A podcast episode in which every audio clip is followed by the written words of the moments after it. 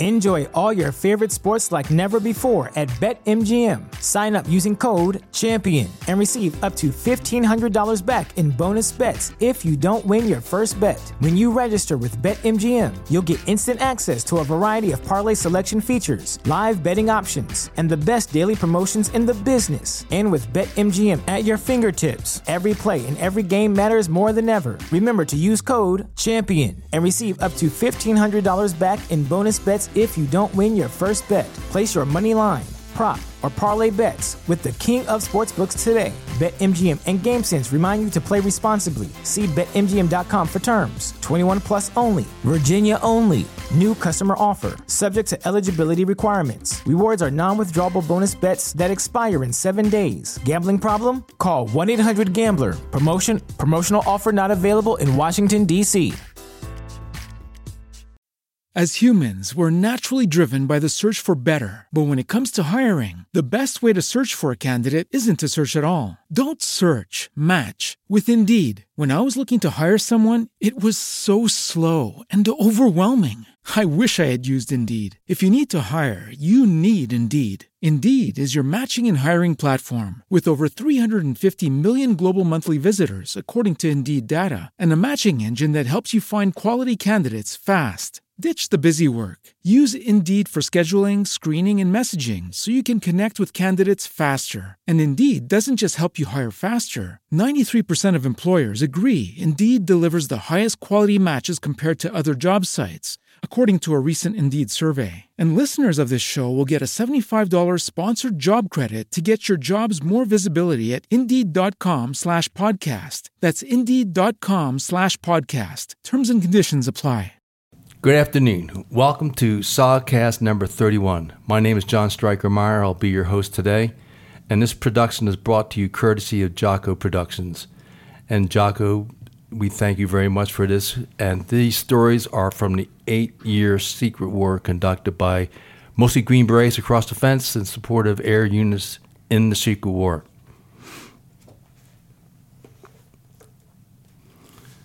Schaff saw one of the three VC start to walk toward him. He flipped his car 15 selector switch to on and shot him.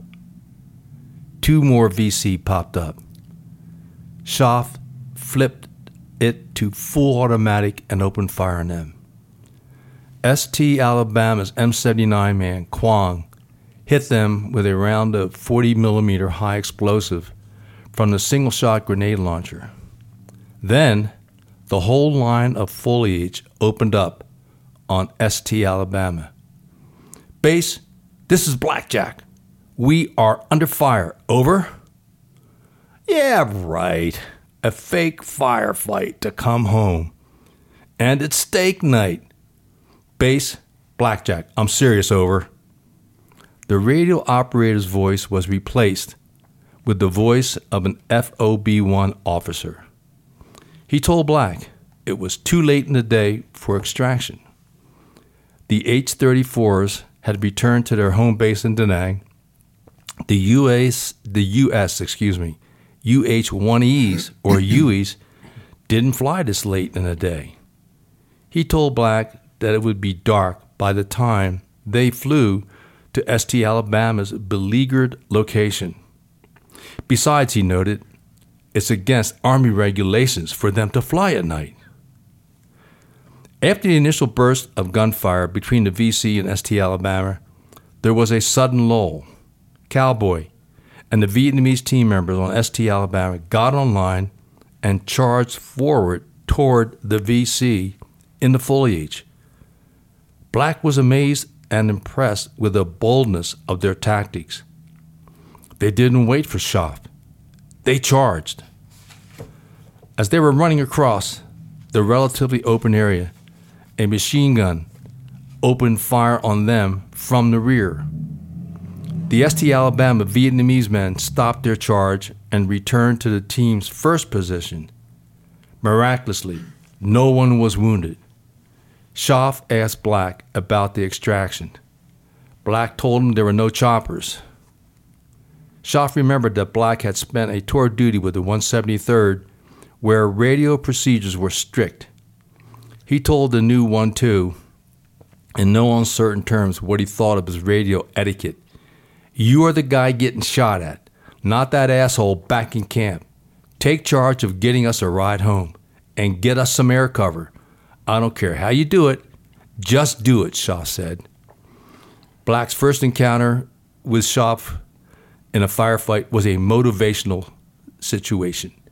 Black got back on the radio, told the radio operator ST Alabama was under attack, and if he didn't get an extraction for the team, Black would personally shoot him when he returned to FOB 1. Commo ended abruptly. Now Schaff was really pissed. I'm sorry. So Black called back to FOB 1 for fire support. Anything to help.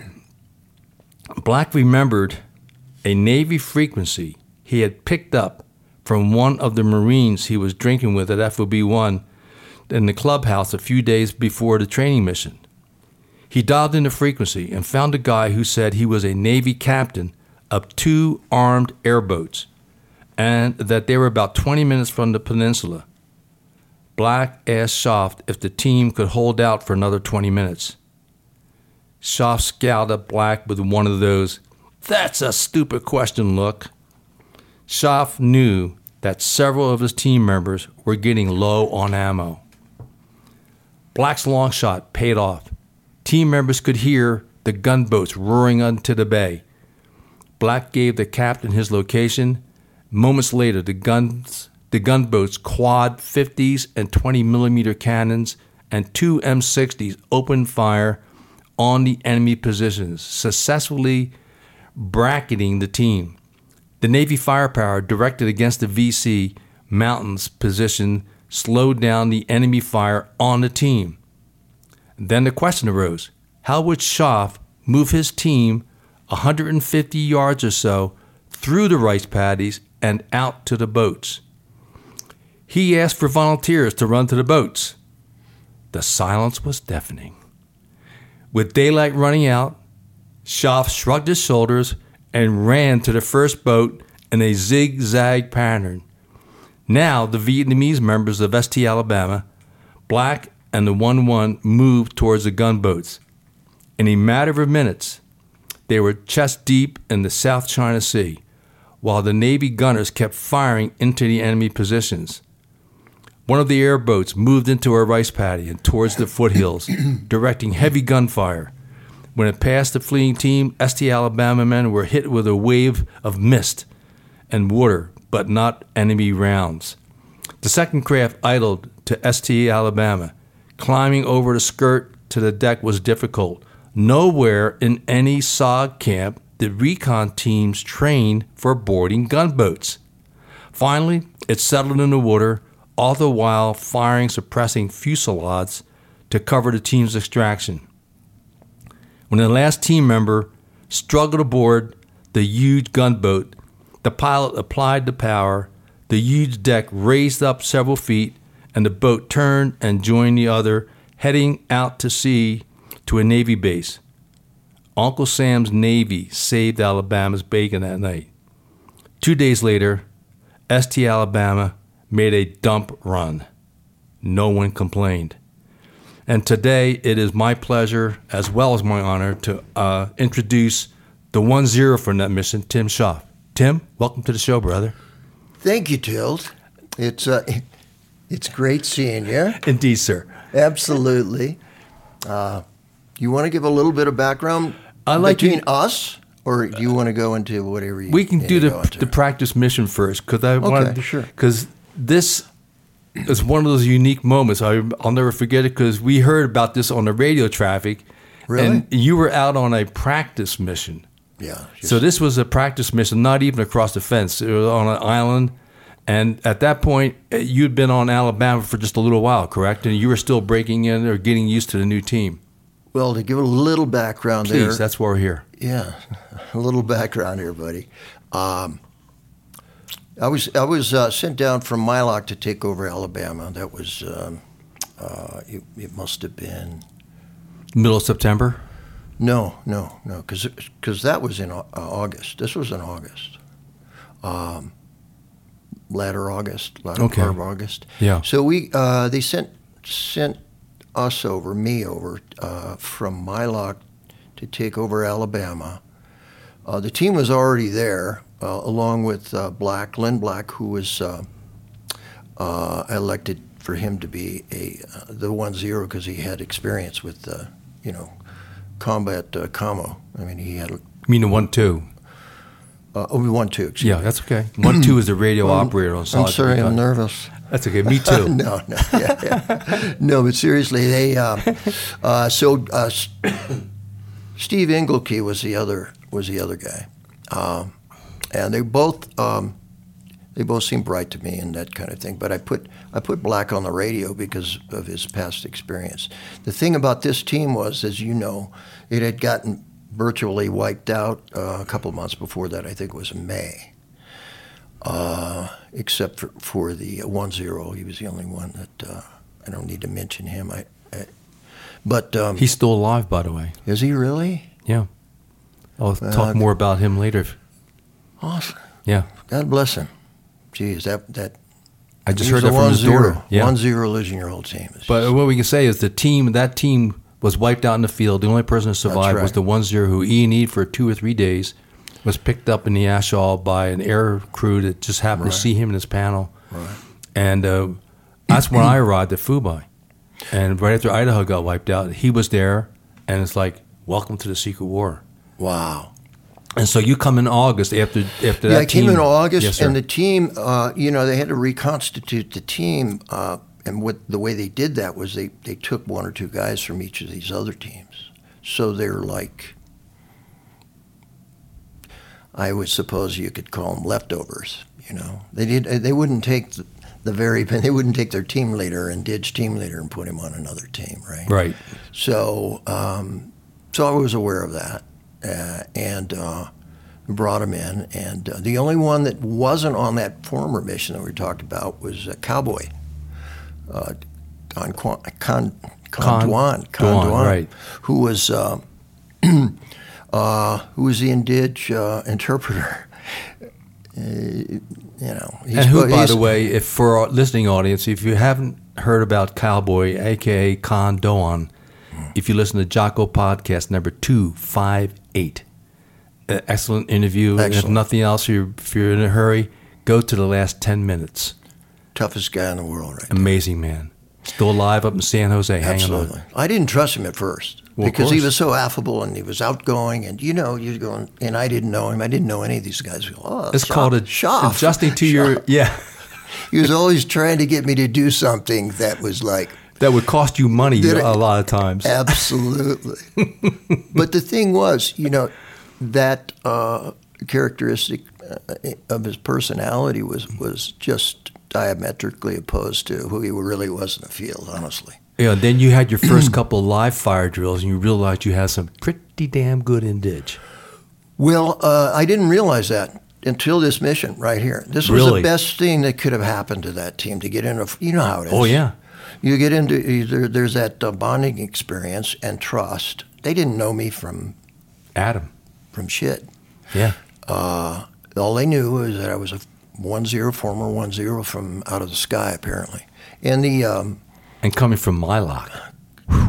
what's wrong with Mai Loc, man? That was a bitchin' place. we we got you know we had we had tents and eventually. A lot of mud. Oh man, that was well. That's another issue. That's another time because I ended up having to go back to my well. Uh, we'll get you there. know, we'll get to that. Uh, but uh, so so yeah, we started training. Uh, uh, you know, you could only do so much right around there. Uh, uh, but then eventually, uh, we were given this practice mission, and and I was told through intel that I think it was a Marine uh, company that got they got chased out of there a couple, only a couple of months before. And, and nothing else, nothing else in the history of the intel. But they had sent. Uh, apparently, there had been some teams that, that, or a team that was sent out in that area prior. It was just a long time. Was it ST Louisiana? Was it? Yeah, You know, you know all this stuff, man. when Pete Boggs was the one zero after he took over Louisiana. because the lieutenant broke his broke is his that ankle. Oh, yeah, jumping into a target. In the same area. Really? Did they make contact? Do you know? oh yeah. Oh, and when was that? When was that? Um, it had to be the latter part of July. No kidding.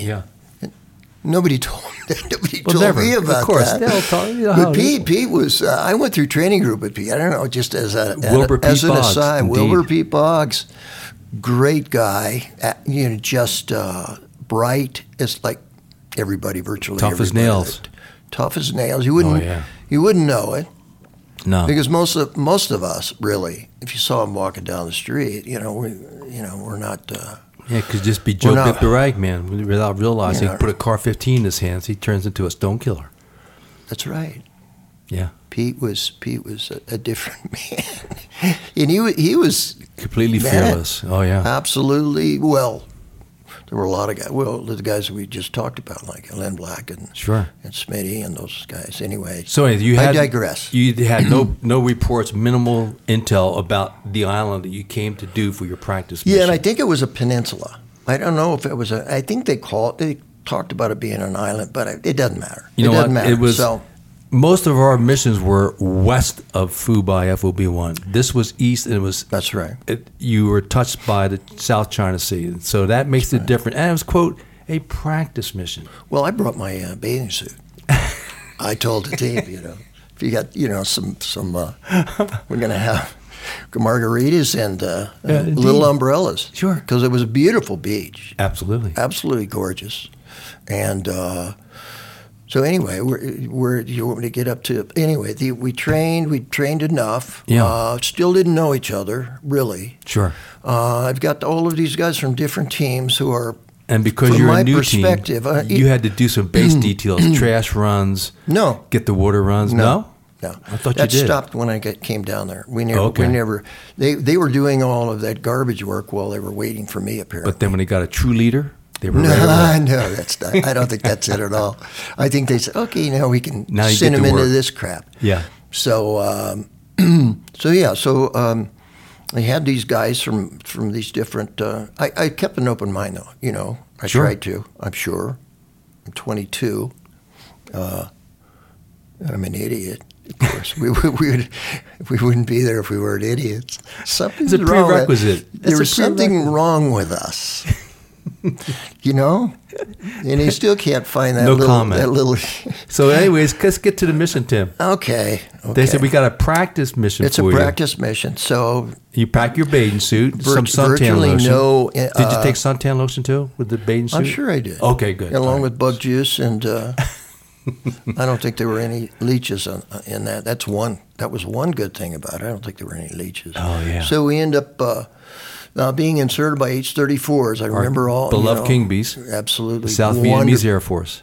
fearless pilots, fearless, and and good helicopters because they held them together with spit and glue. You know, they weren't they weren't necessarily well maintained, but they were great helicopters. They put us in on the it would have been the south side of um, of that peninsula, uh, just just off of the. It was sort of a situation where it was beach all the way around, very very uh, narrow beach on the south side.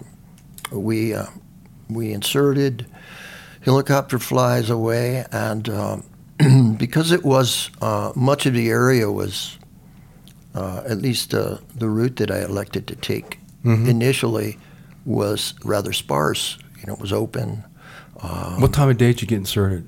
it was in the afternoon Okay.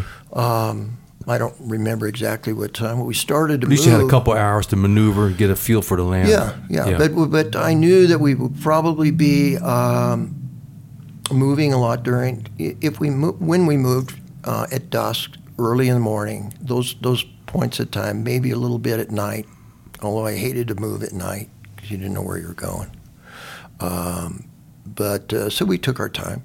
You know, we were going to be in for three days, I think. we started moving. Um, uh, it would have been uh, it would have been east, um, which was um, from my perspective it was straight. you know, it was kinda- and we uh, I, I tried to move it into the jungle so we could get over this lower area and, and move to the other side. Right. Uh, we're uh, you know it's just Plus, we don't like being out in the open. You just feel hinky Absolutely. because you know somebody's No, looking. I mean, you know, people that were there knew we were there. Um, we didn't know what was there. Sure. So we started, we found a little trail to the left. My point man started to go up into the trail, take the team up there. Uh, he only got about 50 feet into the jungle on the trail and he got hit by giant Asian hornets. oh, He got stung three times in the head. And so, right there at the beginning, I had to take him back and uh, call in a medevac for him no because he was delirious. oh, I forgot about that. Yeah, yeah, he was delirious. Oh my god. So I had to take him out of there. Yeah. So and then they they took him off, and he ended up being fine, by the way. But he was like, he didn't know where he was. No, The pain must because I got hit later on with it. I told you that. you had a single shot though, right? I had a single shot, but, But still. man, that was a that was a bus ass buster right there. Oh yeah, Smitty was behind me. yeah. I don't want to get too far off, but he said I looked like I get hit in the head with a baseball bat. I just went dropped, and I thought it was like this yellow and black m- monstrous thing. I thought it was a bird or something coming Yeah. out coming out of the jungle, just boom, right for me. Not anyway. uh, uh, We're moving up the. Um, uh, the peninsula there, as much as we could, you know. And Like I said, we moved only only when it was uh, available to us, if you will. Uh, and uh, so we got to the inn, and I think we spent uh, at the end of the peninsula. That's where we spent our first night, and and uh, um, like you say in your book, uh, I didn't mind sleeping. so we ended up sleeping during the day. That was, Indeed. and then and then um, you know dust and and whenever we could, we moved all the way around all the way around the end of the peninsula, start coming back up the end, the end peninsula, and, and that's when we saw all these rice paddies. And there were ladies out there working during the day. Mm-hmm. we stayed obviously way well back um, out of the, out of their sight, Yeah. um, and then moved uh, somewhat during the night. I guess it was the second day, whatever that was, and then moved all the way around. And it was on um, the third day, I think Yeah. that we um, I turned them around because by that time here we're in three days we're moving pretty good. You know how you know we're doing uh, feeling each other out. Sure. Um, I didn't know there was as much bickering as you talked about in your book, but that could have been going on without my knowledge. You know. Yeah. Um, you know, with black and all that, or black overhearing them saying Yeah. some shit Yeah. they because they were for some reason even though they're leftovers they're like cocky little bastards you know? Oh yeah. And they had leftovers, but they had gone across the fence on real missions. well yeah and they yeah. were bitching. It's like this is a practice mission. yeah but and- they yeah But they well, didn't come to did, you. know. They didn't come to you directly and say no no Yeah. they never did so we ended up um, I mean, there's always a little bickering between the A-type men on the ground. oh you know uh, well these guys are hard asses these Oh, yeah. these guys were I mean they had been they had experience they were they weren't Vietnamese, they were uh, they were Chinese you know cowboy was a uh, ethnic Chinese Catholic Nung. Was he a Well, nung? I thought you he know, was. I you know there there's a there's a difference of opinion as to what uh, would be but he's the tallest of the, of the Vietnamese that He's we the ever saw. tallest. Yeah. He's like five nine. And he was a smart ass. He spoke fairly good but English he's, compared. He's smart as shit. Oh yeah. I mean, really, I, I had a lot of uh, experience with him afterwards. After we got home, when we tried to go through that process of getting them all uh, designated as U.S. veterans. Right. I remember that, but that was was like two or three years, man. It was that was another issue. Anyway, so we're get uh, over above these uh, a dry rice rice paddy, and we were behind a couple of berms either side. So we were fairly well protected from that perspective, but we had mountains to uh, would have been my right. Uh, it would have been uh, to the south. If you call them mountains, they weren't that that high. And uh, it was uh, it was uh, the afternoon of the third day. Uh, to our um, let's see, to our west would have been the bay, and we had about 150, 200 yards to the bay through uh, what were dry rice paddies. Of course, there were uh, lots uh, lots, probably a, maybe a dozen different rice paddies. Some Oh, of them that were, many, huh? Well, I don't know. Yeah. Eight. I Yeah. don't, could have been. I don't know. And so it was Could a three-day mission. So you're thinking six, it's time to wrap it up. So you, in your yeah, mind, yeah, like no, it's, it's, a at practice the end of the thing. Yeah. Absolutely. We're sitting there. It's maybe uh, I don't know what it was, four o'clock or something, coming down, and I'm thinking, you know, we're not getting much done here. Yeah. So I, wa- I was thinking about just calling him in. I may have mentioned that to Black and just get us out of there before the end of the day because I didn't want to be there at night. That was a that would have been a bad position with the, especially uh, it would just it wasn't it wasn't a good defensive position Right. at night. So um, uh, so we were talking about that, and all of a sudden we look up, and up in the uh, there was this huge boulder that was stuck out uh, of of the uh, uh, this hill. Maybe it's uh, I wouldn't call it a mountain. It was more like a hill, maybe fifteen hundred meters high, or, uh, or fifteen hundred feet high. Maybe uh, they were about. Uh, just like in your book, really, that was pretty accurate. Twelve to fifteen hundred meters uh, away from us, but we could see three guys, and they were couldn't tell if they had weapons, but they were all standing out there, just kind of looking around, you know, kind of, Yeah. you know, they knew we were there. That's they were watching us. I think that was, uh, I believe that that was uh, the command element of of this um, ambush that was being set up. You know, but at first, while we were watching, the whole team's watching these guys up here. They're looking up and to the right. I just happened to have a, a little bit of a, I just picked up on a little bit of uh, movement. And, uh, and again, these guys don't know me, right? Sure. Yeah.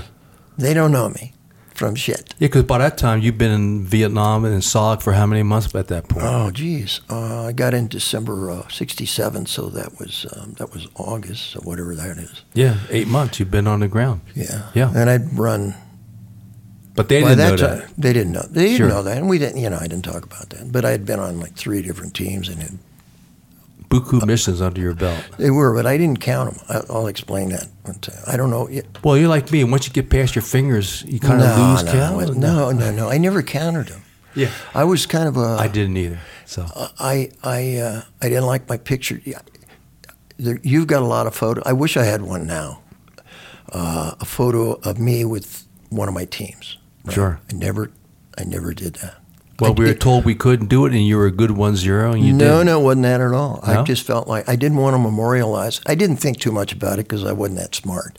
But it was something in me that I didn't want to uh, memorialize. It was like, you know, that was them when they were alive. Sure. You know, um, so that's the way, you know, I handled that. So getting back, you see the movement. I see the movement, and I look straight ahead, and about 70 yards, 70 meters from me, directly in front of me, there's this uh, hedge grove, thick hedge grove, from uh, right to left along the line of one of those berms uh, separating two of the rice paddies. So it's directly right to left. And it was about, it varied in height between, you know, five and a half feet to six feet. But I saw just the tops of three little heads, like four inches, three inches Yeah, yeah. movement of three men, uh, bareheaded guys, walking right to left. And that's when I, I started thinking, this is not this is not good. Yeah. This is not good. Got three guys up on the on this mountain, right? On this boulder. I knew were, at that point, yeah, something's up. I think they had been observing us. They found, you know, because it was so open. And uh, so I saw these guys, right? Yeah, yeah. I'm the only one that saw it, saw them though. That's the problem. So I turn around and I tell Black, and all the Indians are still looking at these guys on the on the boulder up there, and uh, I tell Black, um, I just saw these three guys, and they're gone by now, right? Black doesn't see him, Engelke doesn't see him, and uh, I said, Black, you know, get on the get on. And that's when Black, he didn't know me either, you know. Sure. That's when he gets on the. You know, he took the order, he got on the line, but he Yeah. did. You know, this is bullshit. He just wants. He's really. Uh, I don't think we even ever talked about that, but I know what he was thinking. You know, we had already talked about getting home. You know, Sure. so he thought, it well, was I'm steak just, night. You knew it was yeah, gonna be it was steak like night. steak night, Yeah. I guess. So I said, I'm gonna, go over here and see if these guys are over. So I crawled over there, and in your book, it was a little. You said something about 50 or 60 yards. It was only about 20 yards, but it was over a berm, and they and they couldn't see me when I got over there. They, being my team, were black. Right. They couldn't see what I was doing. So I lined up along this, a line almost directly, you know, at the end of of these uh, rice paddies. Uh, the line that from the end, in a, I guess it would be a 90 degree angle from, from where those other lines were, straight out towards towards the hedge. I, I crawl out there, and there are three guys standing there, just standing there, like looking around. And I'm With there. AKs or SKSs? They all had weapons. Uh, I don't recall right now where the you know what which Mm-hmm. ones, but I just like man, and I wanted to shoot him, you know. Oh yeah. But my guys didn't know what was going on, you know. Man, geez, this is an opportunity. I mean, you know how you know how that's just the way it was. Oh yeah. These guys wanted to, you know, you could tell. I, I knew they were at that point they were going to set try to set up an ambush, and of course they were.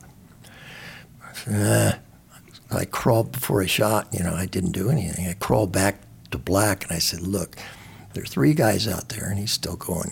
Yeah, sure. So I'm going to start a firefight. You get on the horn. Let's get the hell out of here, right? Yeah. So I crawl back out there. He's on the horn doing something. I didn't know what. I assumed he was getting some helicopters. I went out there. I come back out there. That at that point, there's only one guy standing there. He's standing at the edge of the hedgerow, and I was a little disappointed. No, I mean I shouldn't say that. I should say that. But he's he started to walk away from me. Yeah. And then- he turned around. He walked about 10 feet away from me and then started, turned around, started walking towards me. And that's when I uh, Lit him up. dumped him. Yeah.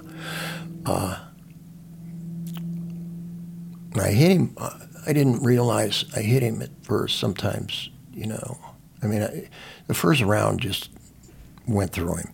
Yeah. I don't know how much uh, detail you want to get into, but He I went couldn't down- tell. I started to look up. I, Yeah. no, no, I just started to look above my sights, and and I thought I was, and I popped him again as he was falling. I realized, like in that split second, that he had I'd hit him with the first one. So he went down immediately. Those other two guys, I assume they were those two guys, came out from behind the hedge, grabbed him one on each side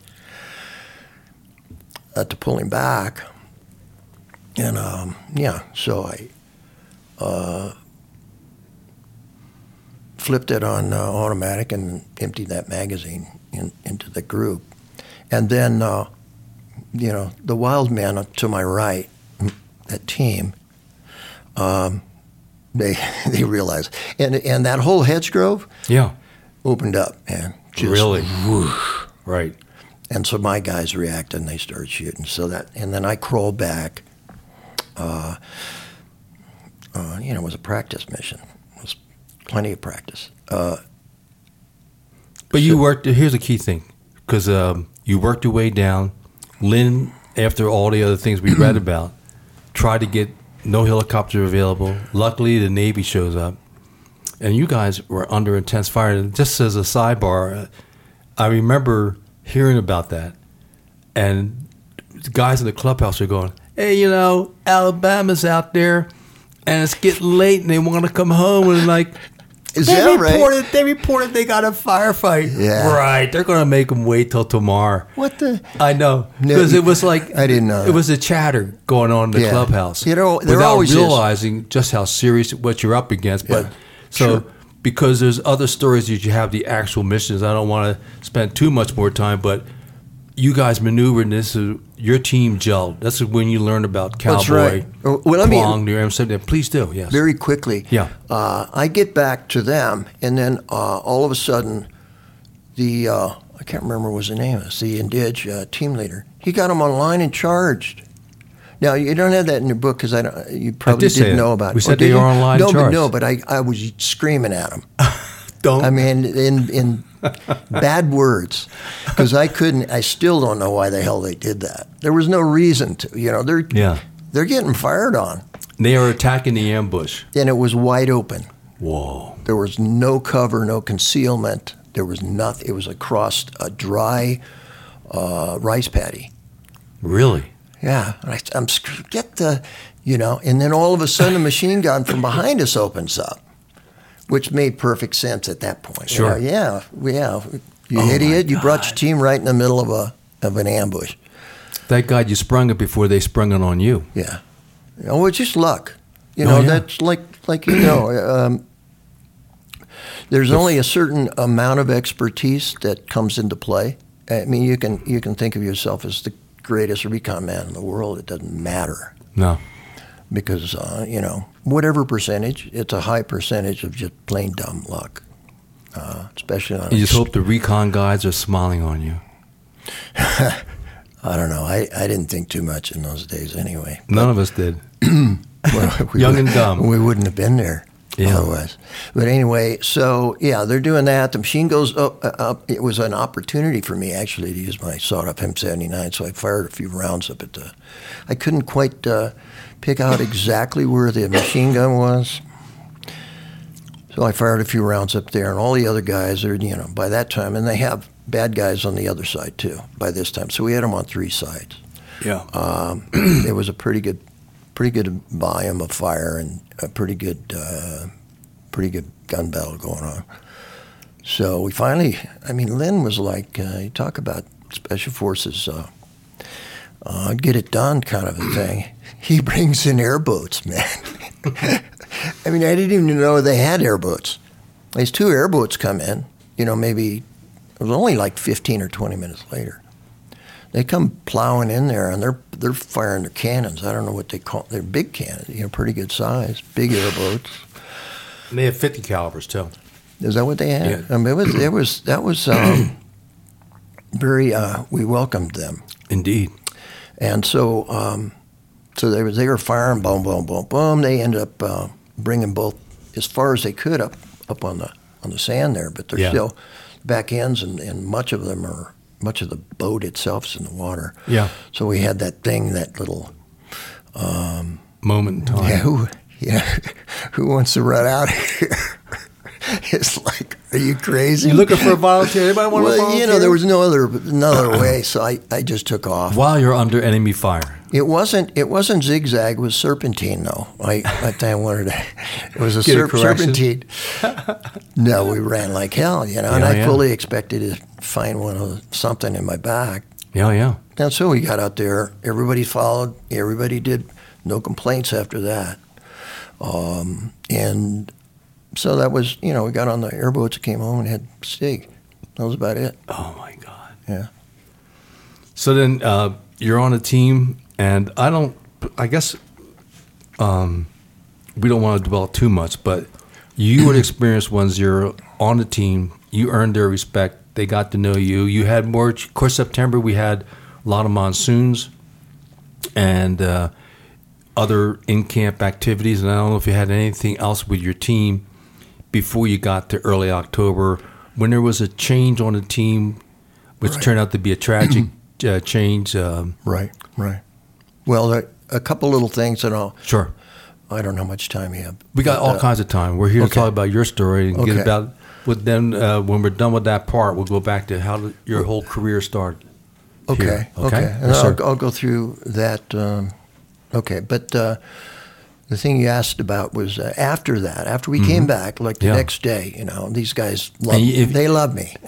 They loved you, and, And you also, also- you got ragged that night. You were picked on. Oh yeah, you just may have forgotten that part, but when you came back, it's like, oh, how did your quote training mission go? and we still didn't know Oh, that really? you guys were lit up because Oh, yeah. nobody, because the They didn't know people, they didn't know that.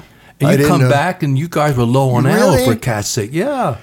I didn't know that. I, I remember you in the Green Beret Lounge. You always pick out tilt because you hear this frickin' tilt laugh. Indeed. Yeah, yeah. that's one of that's one of the greatest places. You know, it's so weird. People It is weird. They see movies, they see all these, different uh, dimensions of uh, what Hollywood wants to project as as being uh, badasses, if you Right. will. Um, and we never looked at ourselves like we never. I didn't. No. Uh, we, we were we were just trying to do a job, and but the funniest guys, the greatest guys in the world, the best time of my life.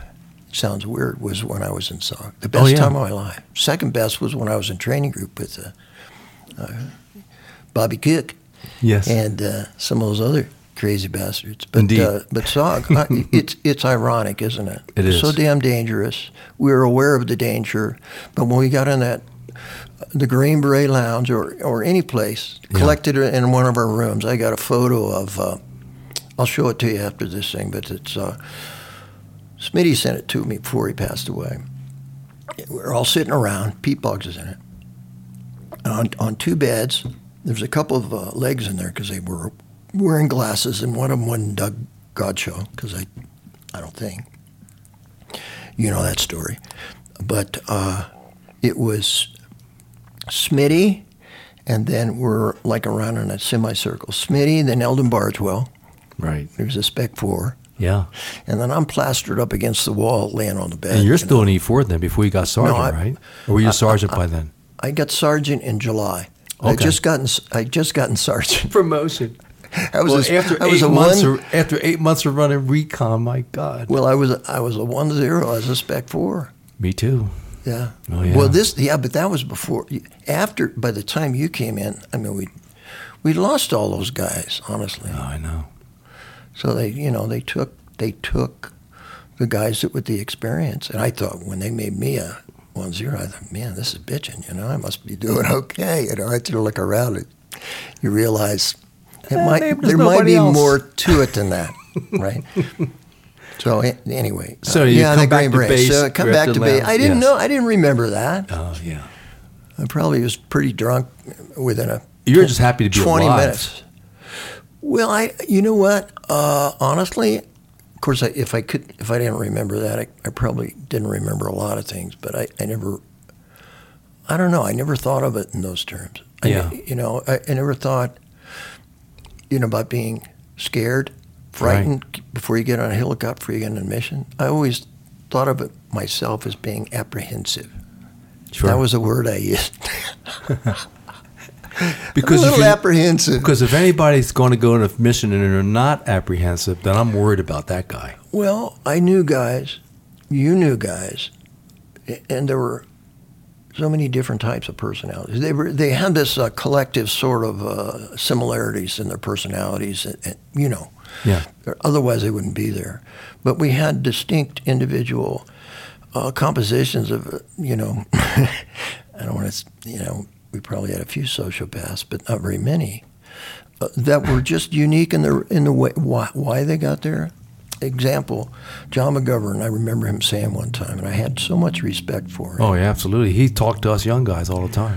But he he He was a E7 sergeant first class at he the time. just he did his he was assigned. You know, Oh, like yeah. we were all volunteers, but there were guys that were assigned to SOG. right. They could quit anytime they want. He didn't.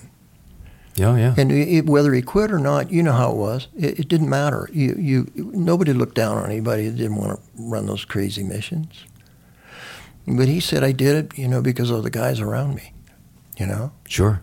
it just, you know, he felt that it wasn't necessarily this peer pressure, but he wanted he wanted to uh, support those guys and do do his job as a as, what was he? in? He's six or seven at E7 time. sergeant first class. Oh, yeah.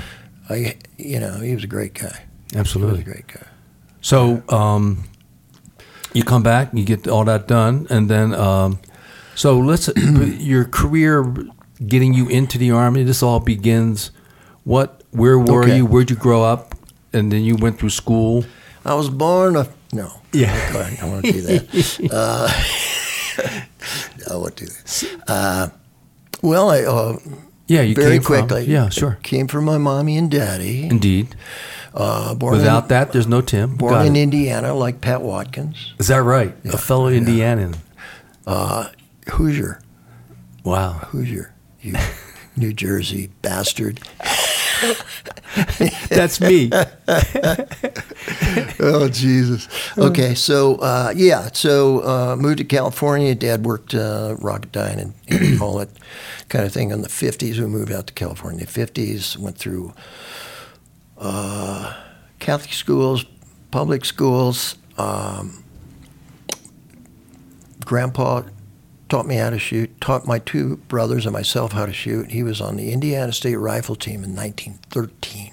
A Get year, out. A year before, I've got a photo uh, at home that I, Yeah. I have in the living room. Bitchin' photo, man. These guys are, man, you talk about roughnecks. Yeah. But anyway, he taught us how to shoot. So I knew how to shoot when I went in, and uh, which was very beneficial. Sure. And uh, so I ended up getting to. Uh, uh, I played, you know, football in high school. I was a good high school football player, um, and then um, got hurt my senior year. Didn't get any scholarships or anything like that. So I end up uh, falling in love with this Mormon girl. Um, beautiful, wonderful girl, and um, so she ends up going up to BYU, and I was gonna, you know, Tag along. well, I come up uh, like the next year or whatever it was, and um, so um, I, by the time I get up there, she she's going with a real football player. you know? Yeah. Yeah. And uh, so I'm like, geez, you know. And so I'm trying to, you know, I, I walk on at the football team, you know, and I did that. the problem was I didn't take enough units to to to to um, uh, keep my deferment for uh, the draft. Right. The For 4S status. Yes. Yeah, yeah. Whatever that was. Yeah. To get up there, I get up there and I get a about halfway through the semester, I get a, a note from Uncle Sam, and he says, "Come and we want to look at your your balls and see if you have any." Yes, indeed. And uh, so I, I passed that exam, and then uh, a couple things happened. I'm in my geology class, right? It was like towards the end of, I don't know what it was, towards the end of the semester, and nice looking lady professor, I gotta say. Um, I remember that Indeed. because I was We don't care about weak. names, but she was we, very we attractive. don't care. Uh, no, I, I don't remember her name. But anyway, she said, you know, they- thank you very much. She excused the class. I, but I'd like to see uh, uh, Tim Tim uh, Tim Schaff. You know, pointed me. Could you stay after class for a minute? Sure, sure. And so I after. I'm sitting there. She walks over and she sits next to me, and I'm thinking, what's going on here? WTF. I'm thinking. I'm thinking positively. Indeed. on some level. Because you're so because I was suave an and debonair. No, yeah. because I was a moron. Yeah. But uh, she sits down. She says, "I've got really something really important." She's serious. You have something to. She says, "I I went over your term paper and and I, I've concluded you plagiarized that term paper." No. And I'm thinking, "What the hell is that?" you know. Yeah, yeah. No, we you know we used to do that all the time in high school. Yeah. Um, anyway, she said she had to flunk me, so I'm in sort of a daze and uh, walking back to um, my dorm, you know. So I'm flunking out of sc- I'm flunking this class, you know. It's not good. No. I got my, you know, Uncle Sam wants me. I uh, I got into a, a, a I got into a fight. I got into a fight with this this ex Marine. It wasn't my fault. Uh, he was he was just. I found out later he was back from Vietnam. Frankly, Ooh. I think he He was one of them. no, he he was. I think he was just. I think he was fucked up. No. He was looking for a fight. Anyway, we were driving around. That gut thing. I had canines uh, coming up to So me. So you have the fight, and then what happens? Well, the cops made me drive him to the hospital. Really? Yes. That's Provo law enforcement in 1966. All right. And that was their technique. So I drove him to the hospital. Anyway, so I had all this stuff going on. The, the judge says, uh, Are you coming You, back here? you end up before a judge. I'm afraid so. Yeah. This is because of the fisticuffs. Yes, sir. Okay. This is like a bail or jail or go to the army He scenario. says, Are you planning on coming back here next year? and I'm like, uh, I don't know. Am I? you know, what do you think? No, I. You know, that's Yeah. true. That's all true. So I I ended up. I'm. You know, I joined the army. Uh, less than a month later. So, Okay. uh, and uh, I heard uh, "Fighting Soldiers from this." Yeah, the song the Green Beret was out. and I didn't hear the second line. I I didn't listen to it. You know, you know, it's like jump and die. Yeah. Shit, apparently, anyway. Yeah. Uh, I wanted to be a Green Beret, but you, you know, you go and you, you don't think you can make it, and uh, or you have questions about this, you don't talk about it. So I went in and I took the OCS test. Uh, went in in July '66. Took the, all the basic tests, took the OCS test, passed that, and went through basic training at Fort Ord, uh, AIT at Fort Ord. My AIT platoon was all going, they all uh, were uh, destined for OCS. They all passed. Uh, so it was a infantry AIT, excuse me. But they all had, um, they were all slated to go to OCS, and they all did, except for me.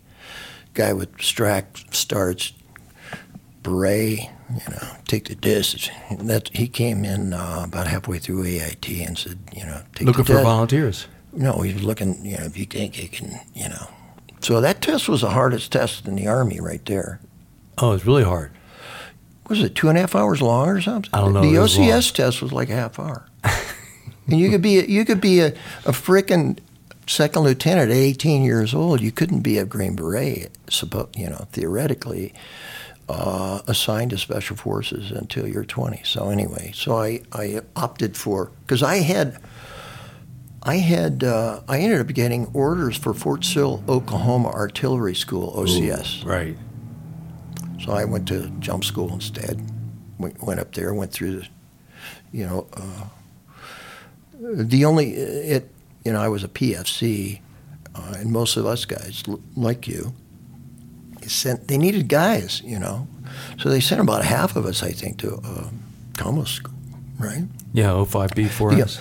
At that time, the only ones they had open or would allow for guys of my rank were commo or uh, medics. Anybody go up for medics, but like two of them made it. You had to be sharp. the only one that you could be re uh, what what they call them uh, recycled into another one. right. There were a lot of gu- a lot of commo guys ended up, you know, right. So anyway, that was Yeah, we that. got I got our we had several Argots got recycled when we came to the Morse code phase. that was the most boring two months of my life, man. Indeed. But you got it though. You picked Oh, it I up. I got it. I did. Yeah. I picked it up pretty good. Never used it once in Vietnam. No, we for the didn't rest of my life. I can still do code, man. It's crazy. Not very well, but I think every everybody you you go through that. Anyway, so uh, I got out of um, Training group. training group. Uh, I was When, what, so now we're into uh, 68. we're Or 67. No, Sixty-seven. It was probably October '67. Okay, sure. Um, and we, um, I was assigned to the sixth. As soon as I got to the sixth, I was given a The 6th Special Forces group was at Bragg at that time. correct. Yeah, And um, yeah, it's not there anymore. It's gone. it's in heaven, Indeed. Um, SF Heaven. SF heaven. And I, uh, I was there as soon as we got out because we, you know, we had rank frozen. I don't know whether it was that way when you went through. I don't know exactly. I think you went through a little later than I did, just six months later or something. Yeah, I, I, I landed at Fort Bragg in May of 67 at the jump school. Okay, so I, I and then we graduated. graduated in December of 67, right before Christmas. Did you? Yeah. Okay, so you weren't too far after me. No, because that's I was that's choking on your dust, brother. So I, I was in Vietnam by December '67. But after I got out of training, they gave me th- 30 days leave because he didn't have to leave. 30 Right. days leave. I went home, and then right before I went home for a leave, I volunteered for Vietnam because I knew I was going anyway. Yeah, And why not? It Sure. just sounds we're idiots. we're Green Berets, and there's a war. It's well, our job. you're training. What are you going to do with all this training, man? Yeah. You got to use it. there's a, there's a there's a gap there in uh, intelligence uh, that was substantial at that point in time in our lives, and that was, you know, my logic was I'm going anyway. Let's yeah, get it over. let's go. Sure. And I was also sort of I wanted to go. you know. Yeah. it was like that adventure. Uh, that's that's why. Uh, Well, we grew up with the John Wayne movies and other World War II movies right. where when the country was at war, we, and you know, we all we went through all that after at the end of World War II. We were we were those kids that watched all those movies. And, Yeah. You know, the Marines on Okinawa and all oh that my stuff. God, yeah. You know, Guadalcanal. absolutely. And, it was don't good. Forget, don't forget Sergeant Stryker, Iwo Jima. That's right. Yeah, That was that's he was he killed in that movie. that's where he died. He died. John he- Wayne. he- I got to break this to you, man. John Wayne did not die in that movie. It He didn't, but John Stryker, his character, yes, did. I know. Indeed, it was a painful death. I can't believe we're here after all these battles and I'm still alive. Dunk. Isn't amazing? Yeah, That was, a ba- that was a bad line, though. But anyway, anyway, so so uh, I go a thirty day leave, right? Right. As soon as I get back from the thirty day leave, my orders for Vietnam are yeah. I got orders for Vietnam. Guess what? I got another thirty day leave. yeah. So I was like sixty days roaming around the country creating. just having fun. Creating just having fun. I wasn't. Okay, was- so you arrive in Vietnam. um, December, mid December, it was before Christmas Right. in Vietnam. I'm, I go, I got orders for Signal Company. I go to Nha Trang and I, I'm walking around Nha Trang. This is no shit. I'm walking around Nha Trang. and the Trang is the 5th Special Forces Group headquarters area. That's, that's correct. So- so that's where we all went when That you is correct. Sergeant. And that's been, so at that point, did you get put right in for your in country training or were you just out there wandering before you got put into the in country I was, training? I was wondering, well, there's no in-country training then. we had it, but maybe you yeah, didn't. you, no, we Yeah, didn't okay. have that. Yeah. We didn't have any training at all, and that was one of the issues. But I, I was, um, I was walking by. You know, you had all they had it just like a little town. You know, but there was an ice cream parlor being There was. Run, run by an E7, and I thought, because they told me, he said you could probably stay here at the commo thing for your whole tour. You know, and I, I just couldn't do that. I just wanted to do something. Yeah. I was, you know, I, I wasn't. There was something wrong with You were an Action Jackson I was, kind of guy. I was not. I wasn't really. I just like you. I know, and so many others like Pete Boggs, like all those guys. Um, Watkins and, and McGovern and those guys were professional soldiers. Oh, You yeah. know, they did it because they were ordered to do it. That's what they do. Watkins was awesome. He was my, I considered him my best friend in Vietnam. And anyway, so I had the orders for uh, for Signal Company. They sent us into this. I, I don't know if it was an E8 or a sergeant major, where you go in and you get assigned specifically to Right. whatever unit. And I said, um, you know, I wanted to go to SOG, and he said, oh, I don't know. Do you really? And I ended up.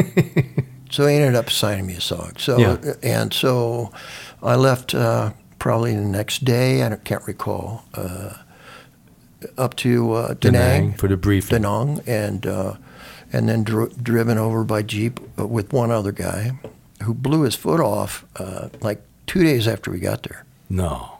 I don't remember his name. He, he ends up with no foot, and then he's gone. Oh my He God. stepped on a toe toe, popper. toe popper? They're putting in a lamp. See, we got the FOB4. They're still building that place. Right, sure. And uh, for some reason, he was out there. He wasn't there a week. Anyway, that was that guy.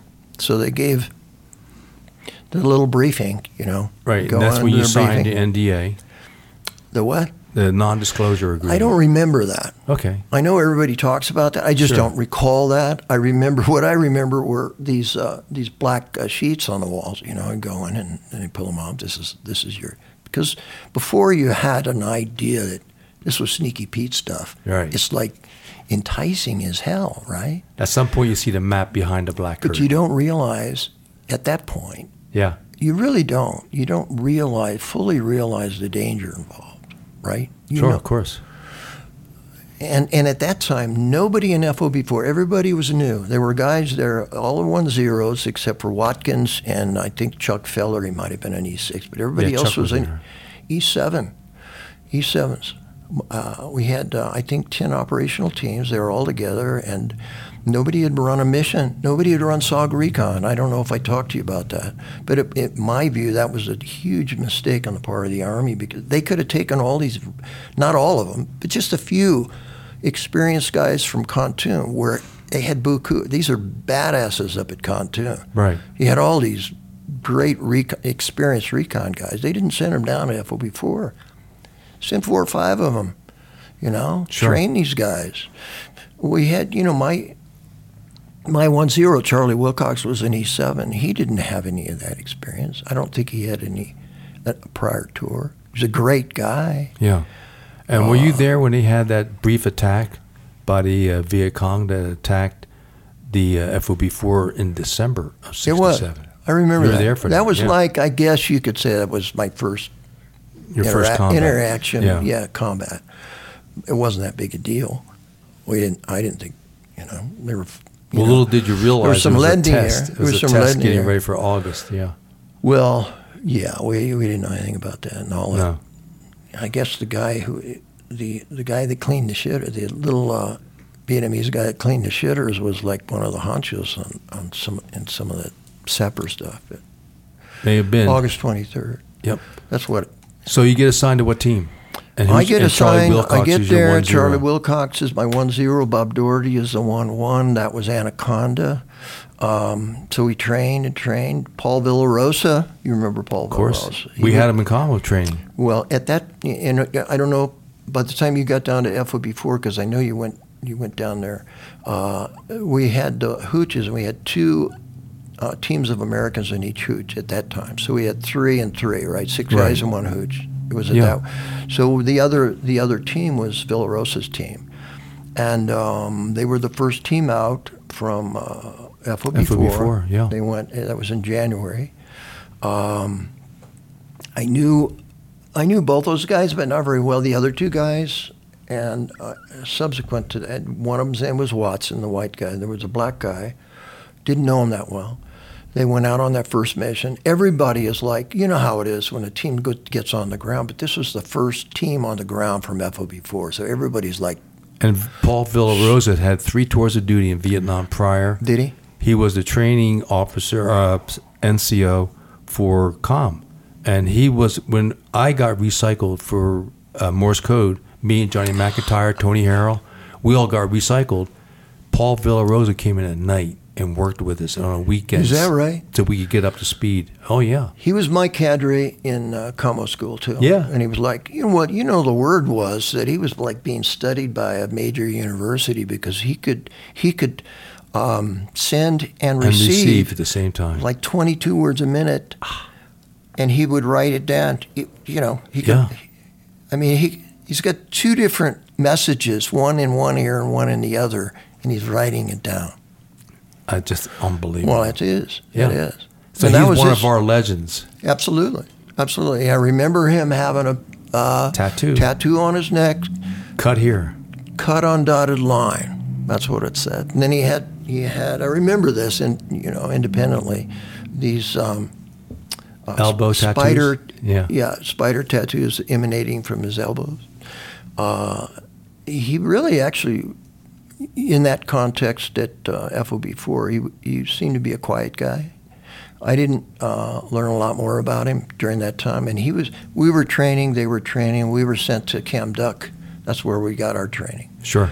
Um, but no, nobody to train us. We just trained on our own. We were there for a week or two. That's that was our precursor to doing missions, and and um, shit, it was just we did what we could. Um, so anyway, we got back from from that. Uh, Paul went out. Uh, Villarosa went out with his team. Uh, ooh, they got trackers on them the first day. This is all commo. We're all lear- you know we're learning it. Trackers. What are those? You know, Sure. didn't know shit. Yeah. Second day trackers. So we got guys on us. Third morning is when so apparently, uh, and I don't want to get too far afield here because I wasn't there, and I, I, I have a, you know, information from a couple different sources because I, I think uh, I think Zabatowski Watkins told me it was um, Watkins knew everybody, but uh, you know, I'll Well, the team gets hit. Team gets hit. He gets hit with a flamethrower. Apparently, the team is split. From they heard, they they went everywhere, and then we were told that the Indig and the um, the other Americans were picked up. That's what we were told. Yeah, and they. I didn't find out kept till- one. we also heard that one of the Americans, they NVA intentionally kept him alive so he could go back and tell about the That was one of the stories. the flamethrower. Uh, that was one of the stories. Yeah. But what? Uh, I don't know what happened to the, the black fella. I can't remember his name. You're right. But, but uh, he never came back. And then Watson found out later, after the war. I didn't find out till after the war that he was killed. Uh, so that was sort of weird. I think they wanted to keep that. They didn't, never brought the Indig, if there were any Indig that came out, back to the FOB. Nobody came back. They were gone. We were just told these stories that the other um, two Americans were alive and they just never brought him back. Yeah, because the one that went to Saigon for a debrief, I was told later. Again, this is many years later. He goes down for a debrief, and because of watching what he saw, he was out. He asked to be out, and they let him respected that. And I have no. You know what? else. I don't. That's okay, but getting on with your story Yeah, with Paul. yeah. and so So- you, this so- is your introduction to the Secret War in a brutal all- way. Everyone there. Yeah. It was. Uh, it was. Uh, they were. You know. They. They didn't tell us the whole story. Of course. I mean, and and I understand why. Because they're they're afraid you're going to scare the shit out of people and, and lose guys that didn't want to go in. You know, first team, boom, they're gone. Um, that's good. you know, but it didn't it didn't affect us.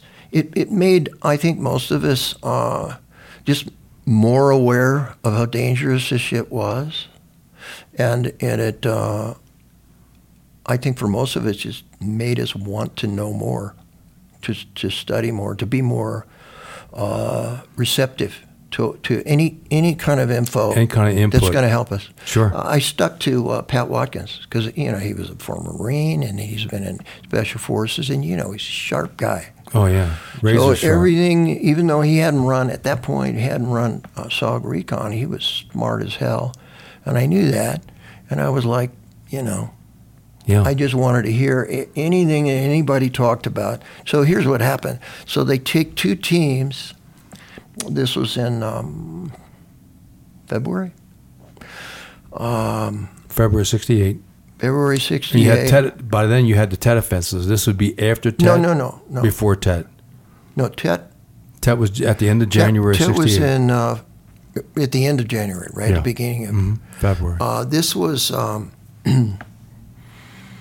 well, it was it it was you know, I think I'm trying to remember where I was when when Tet hit, because it wasn't obviously as bad as, as it was up there at uh, Khe Sanh and Right. And Oh, yeah. And all that. Um, I don't. I we so might did, we did might you have and been Charlie get around to your first mission then? we were sent the two teams watkins teams i think it was moccasin Right. and uh, anaconda both teams were sent up to FOB 2 and uh, because they needed they needed guys to run. Uh, they had buku missions. Uh, a lot of guys were i think uh, overtaxed. I mean those guys were something else man. And they were running some basically the same areas, very similar areas that, that we ran out of FOB1. I mean, Right. dangerous, danger, dangers, uh, great ones. So Would we, be west of the A Shau and targets like that. we went into, uh, I remember the first one we went into uh, on the other side of uh, because they wanted to find out, you know, they had had the big Dak To fight there. I, what was it, December 67? I might be wrong there. But with the uh, 173rd, you know, that was, they sent us over uh, out of Kontum. That was the first mission I ran. And Charlie's still the one zero then? Charlie's still the one zero. Bob Doherty's the one Right. The one one. Um, I was the one two, and uh, fortunately, fortunately we didn't get into a firefight. We got some some some rounds uh, aimed at us as we were getting pulled out, but we were in there for three days. We had trackers on us, well they weren't gunshot trackers. They were bamboo sticks. you know. Bamboo sticks, yeah. On the first day, we had them. You know, what the hell is this? and I'm on the ground. I hit. I hit the ground. I still remember this.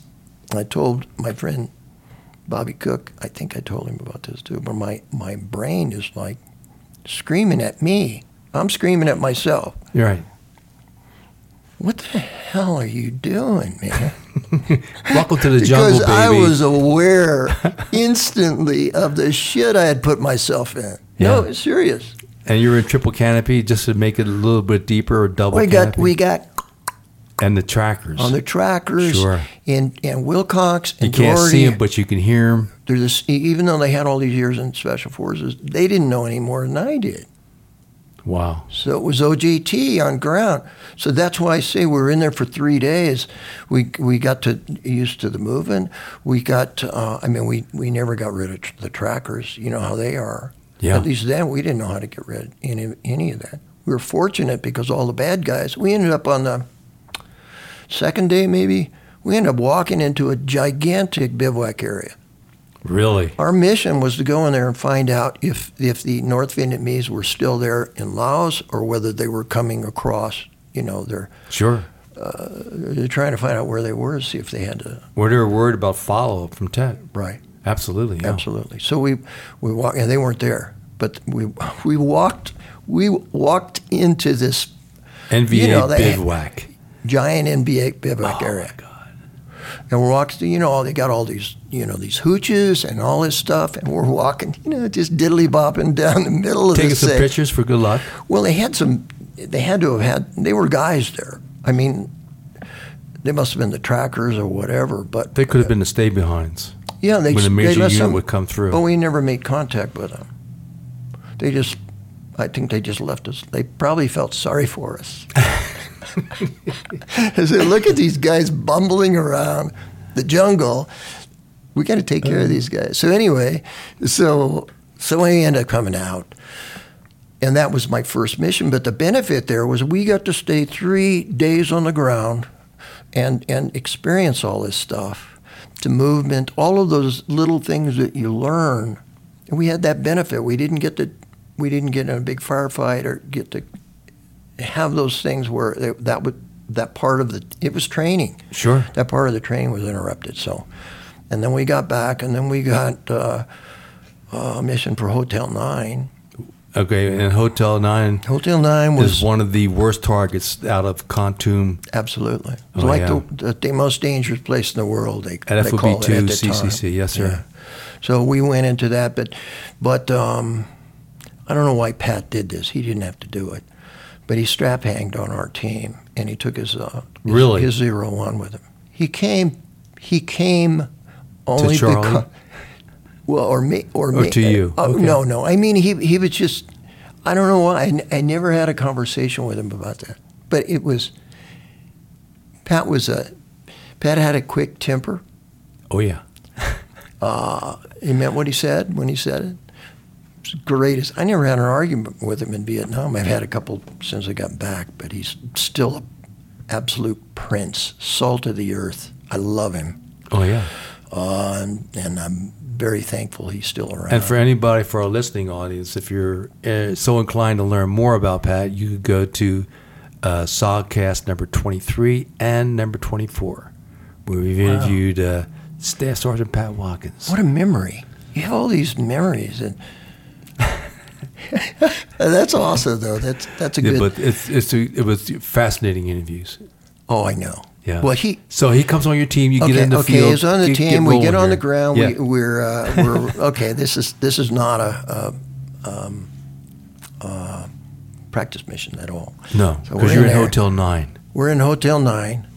Uh, you're aware immediately that this is like you're you're not in Kansas anymore, and there are areas there uh, which didn't have real thick jungle. I mean, there were so many trails. There'd be trails that run into. There'd be a, a parallel trail to you that was Really? like eight feet away from you. You could see it. Really? Pat said he saw part of the bamboo along the trails that were rubbed. There were so many guys that had walked along that trail that the bamboo uh, exterior, the bamboo was rubbed off. Where they made contact with it marching south, or trucks or equipment. So we get off the helicopter. It's in a it's in a stream bed. I remember there are elephant tracks right there. Oh. Elephant tracks. We didn't see any ele- elephants, by the way, but we get off. We go up there and we go up this one hill. Our mission, by you want to hear about the yeah, mission? of course. The mission was that we had to get uh, close to this uh, road set up they, they were putting in a hatchet force. This is out of Kontum. Right. They were setting, putting in a hatchet force. They were putting in along a route. They were going to ambush. Uh, supposedly, they had intel of this big uh, uh, column of uh, trucks, transports, all that. They put in two recon teams, one at one end, you know, maybe a quarter of a mile away, and then the other other end, so that you know, for obvious reasons. Yeah. Uh, Well, give them a that's heads up. could the obvious reason would be with two recon teams when you had people in the kill zone in between. If the hatchet force is going to come in, you guys would be the early alert. That's right. That's exactly right.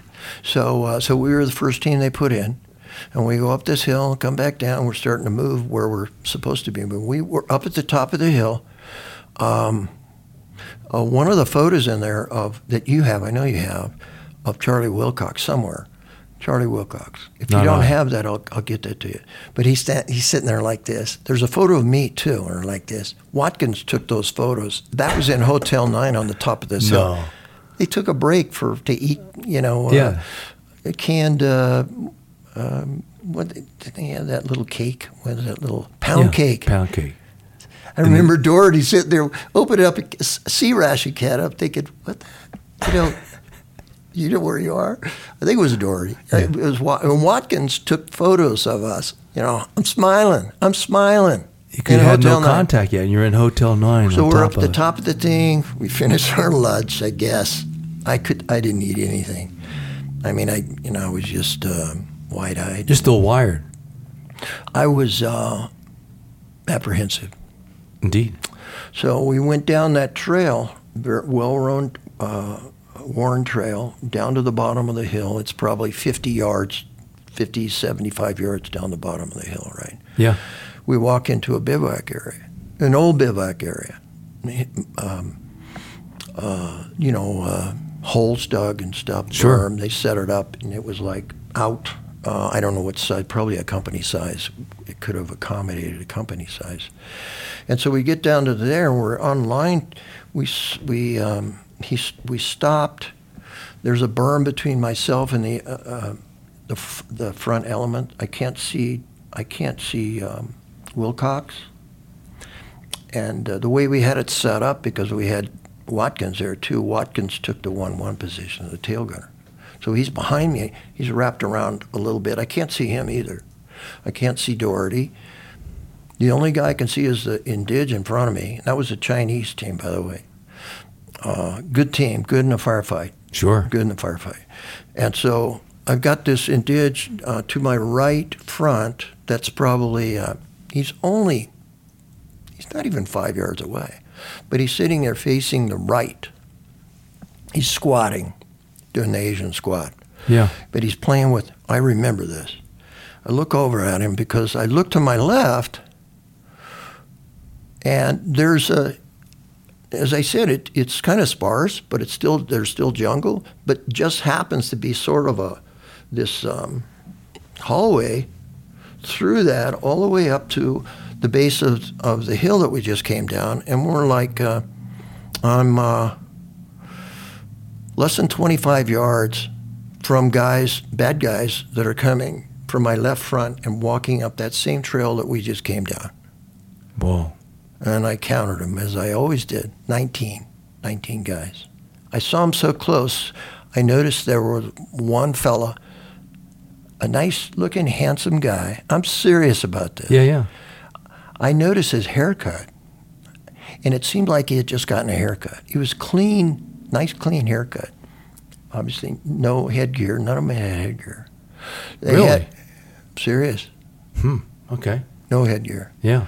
Uh, my um, my belief, because of the lack of, uh, they had uh, they had AKs. They had most of them had uh, two magazines stuffed in their in their. Uh,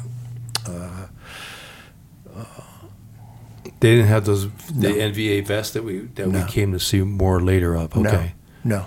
But I, I think it was sort of an impromptu thing. You know, in Laos, I don't. You probably mentioned this from time to time, but Laos was different in Cambodia. You had the, all of we could bomb in, in Laos, and so the the uh, all the NVA they were spread out, right? They weren't centralized. Right. They couldn't do that, so they they'd have a company here or a company or two companies. They were And they had out. those binh trams every 20 mile, which was the bivouac or the setup areas. Is that right? Yeah. Okay. Well, which we've it- learned later. Well, what- may have known it then. I just The but- thing that I notice about it eventually is that when you get into a firefight and people are chasing you, you end up running or, or moving from one place to another, and you run into another group of them sure. coming from a different direction. You know, it, it was difficult. That made it difficult. So anyway, these guys are just walking up the hill, and I'm, I'm looking. I look back. You know, 19 of them. They walked up the hill. They had SKSs or um, or AKs. AKs. Yeah. And I looked to the right, looked at the guy in front of me. I got nobody to, to communicate with. You know, I'm watching this. This guy over here, this indigenous. You're indigenous. yeah. He's, He's oblivious, man. He's playing with leaves. I still remember this. Swear to God. He's squatted there. He's got his his uh, his CAR-15 across his uh, knees, and he's he's playing with leaves. I remember this. He's just like, what? And I went, you know, trying to Yeah. you know, get to do that? Nothing. Nothing. Yeah. And I couldn't, I didn't want to do it any longer. So it, then these three guys, right where the guys were walking, I think it was, I think they were probably part of that, uh, that column that went up, but they dropped off. This is my assumption. But three of them stand up. All three of them, all bunched together. One guy in front, two guys right here. And I'm, I'm already, I'm already pointing in that direction. My car, I'm I'm I'm in a Asian squat, you Yeah. know, and I got my car here, and I'm pointing right at the group. These guys stand up right in front of me, and one of the guy in the front starts screaming something in Vietnamese. I didn't find out later, but that he had seen me. Could have been. I mean, it looked like he was just talking, to, yelling at me. Yeah, yeah. Really? Yeah, but it was Vietnamese, and, and the, uh, the interpreter later said it was he, he was yelling, "Throw down your weapons and live." No you kidding. didn't? Have you ever heard this? no. Bitchin' stuff. That's why we're here. This Yeah. is bitchin' stuff. It is. Pat and I. Pat was. Pat had another situation going over here. I'll tell you in a second.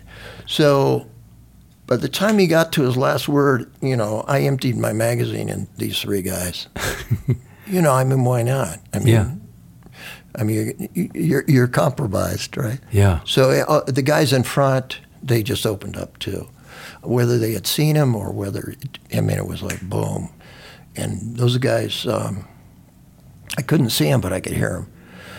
And we find out there's guys, you know, guys coming from here. We're we're covered, we're bracketed on all sides. Watkins, before the shit hit the fan, Watkins is back here. His story was this: he's back there with his uh, zero one, right? Right. and he's he, I couldn't see him, but he said these these two guys were walked down walked down the hill. That might have been from that group, I don't know, but two NVA walked down the hill. Watkins, because you know how we were, we didn't we didn't um, initiate uh, contact unless it was absolutely necessary, you know. Oh yeah. And he didn't know whether these two guys saw him or not. One guy starts pointing at one of our other guys down. He raises his, his uh, AK. He starts to point down there. Watkins somehow, this guy looked over. He's like this, and he looks over like that. And Watkins is standing ready to shoot him. The guy puts his AK on his shoulder and walks up the hill. did you ever? Did Watkins ever tell you that? He may have. And that four hours and forty five minutes tape, I'm not sure about Oh, his, that. he's got so many stories. I know. man. But anyway, so he did, you know, that, and the shit hit the fan, and everybody's in a firefight. So we're uh, the guys on the top of the hill are laying it on us, but we're sort of in this um, uh, cutout area, and, and most of the rounds are going over our heads, right? But there's guys back here sneaking around, and we were in sort of a semicircle. We weren't in a perimeter Right. and it didn't seem like any Charlie or anybody else was we were going to correct that in any way. I mean, we're we're really uh, we're You had pretty good cover. well from that direction, from the right, we didn't at all. No kidding. Yeah, we didn't. So I don't know. I got hit in the hip. Um, Was shrapnel or around? shrapnel, shrapnel. Yeah, yeah. yeah. Around, I I would have cried. You know. shrapnel was bad enough. It, Yeah, yeah. It burns, man. That's just So this like is from the- hand grenades and things like that. I don't know. You know, nobody knows. So the You firefight goes on for so a the while. firefight goes on for a while. I, I'm I'm the I've got the PR you know 25. All the assets are still there because they're still trying to put in the second uh, uh, recon team, right? Right. So I said, you know, so they're in the area and they know what's going on. And I said, we make contact, all that stuff. I don't even think I had to uh, call a Prairie Fire Emergency because everybody, like the whole place was lit up. And so we had gunships there right away. We had gunships That's nice. ho- hovering over us, man. They're dropping, you know, the dark, Sure. uh, hot hot uh, shell casings, but they were like, I don't I rem- I don't remember who was covering us that day, but But they gave you good covers, what counts. oh, absolutely, Yeah, yeah. So you're so and you're on the radio. You're directing the gunships too. Then right. sure. Okay. And then uh, Mr. these guys, Mr. Humble. But Mr. you're in the middle of a firefight. You're directing the airstrikes, and the heli- Just no, for the no, record, the helicopter gunships are so close that you had your first experience of hot shell cases coming down the back of your car. well, this is true. It's all. I, yeah, Mr. Modesty. That's okay. But I just wanted to point out. You want to know? You Yeah. ask. You ask Watkins this, man. Watkins. did you go? You went to the? Didn't you go to a Watkins DSC ceremony? no, Okay. I Well, you couldn't had, make it because of prior obligations. I'm, I'm not going to tell you what he said. I'm not going to. He just said he loved you, man. I know. Yeah. No, that's no, but he had me stand up. Yeah, well, you guys ran That's several like- missions, and you survived that one. Well, we- this who, was- who this pulled was- you on the S track? Was it King Bees or did it was it Slicks? Say what? Uh, after your hour, two hour, three hour firefight, where you get shrapnel in the right hip, you get extracted by Wait, whom? Am I sounding? Uh, No, not at all. We're just trying to move the story forward. No, not at all. Okay. You're being very humble, sir. don't do that, man. I'm just no, but it was. Uh, no, I never even thought it like. I, I really never did. I never thought of it like that. Was just the, my job. Sure. Um, and uh, so, so the, um, so yeah, I, I called in. Uh, well, we had A1Es. We had A1Es. We had two A1Es. Sure. And so um, And again, you directed the airstrikes to help Yeah. soften them up a little bit before you come in that was my with the job. helicopters That's- to pick you up. Yeah. Yeah. Uh, Charlie and nobody was around. Uh, Watkins uh, later came up behind me, and uh, um, I can't remember exactly what, but he was he was he was right here, and then we called in uh, the A1Es because I they were still they were lighting us up from from the tops, so I asked for some um, Gun runs, some gun well CBU. five zero meters or a straight line Yeah, yeah. Uh, I called in, and they dropped napalm on those guys. So It's crispy critter we, time. We well, it was it was horrible. Oh yeah. it was horrible. Well, I mean, you know, uh, if you want to use that word, but I ended up having them drop uh, bracket the whole area and drop uh, napalm. You know. Sure. Um, and anyway, so uh, you know. Um, that lightened up the load there for a while. We didn't have to, you know, but then it brought up again. I got on the horn with um, with Covey. Uh, it was Covey or, or, or somebody. Uh, and Probably Covey. were- Covey's the code like- name for our forward air controllers for SOG. really? Yeah, well, it's just for our listeners. Some Oh, people may be okay, listening for the first time, like your No. daughters, when they listen to it, they may not know about Covey I keep forgetting Now about that. Is this Yes, on? sir. Is this on? It's on. Um, You're on. well, I don't. I don't mean to sound uh, You're not. Braggadocious. You're anyway. not. Not at all. Um, but um, uh, so at some point uh, they dropped the, the napalm, and then um, you know the only reason why I was doing that independently because because um, Wilcox and, and Doherty had their hands full up front, and um so did Watkins. So so um, I didn't really think about it. I, I, I really. Uh, Well, the good news is you directed the airstrikes, and then we get to the extraction. Yeah. So anyway, so I ended up um, uh, putting a panel out so they could do, do all that. Sure. guys- That uh, A1E comes in and he just dipped his wing a little bit and boom. Oh, I thought yeah. you were.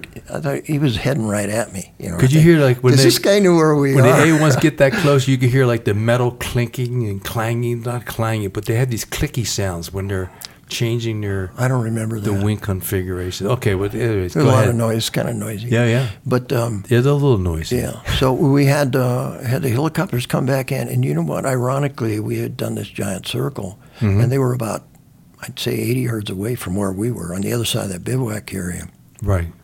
and they said uh, they were king bees, and um, they got shot off initially, and then I, um, uh, and then uh, uh, you know, You did airstrikes and then they came back and finally got you.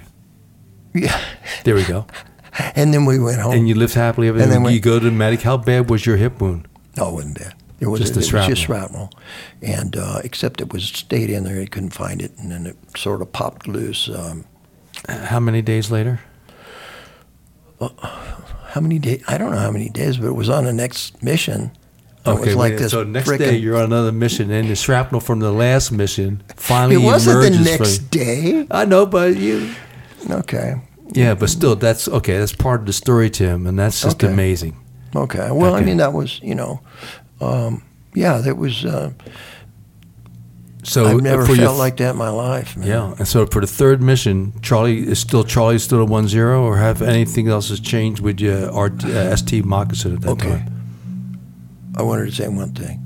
Please. As we were running back to the helicopter, Yeah. we ran by these three guys, and I had an indig, he was running right next to me, and he grabbed he grabbed one of the SKSs from those guys, and that that was the one they put up in the, on the wall at the the the, uh, the lounge there at the FOB4. oh, is that right? It was the first weapon capture with it. You know, and that was like, are you kidding? Yeah. You know, no, but I mean, that's that's what I don't know how long it stayed up there.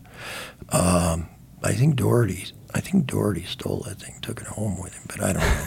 I don't know. Man, that you know, I, I can't remember. So anyway, we go back. We end up going back to. Uh, I you, I'm still at I'm still at. Um, I I'm the lowest man on the totem pole, right? right. So I was still at, at Kontum. And so they loaned me out. I swear to God. You're a, you became a strap hanger because Uh, you you did good under fire. No, that's not the reason. It's Well, because sure. I was, you know, I did what they said, you know. It, it, um, I don't know what the reason was, but the, well, it's because I was your in e, I was in. E4. Yeah.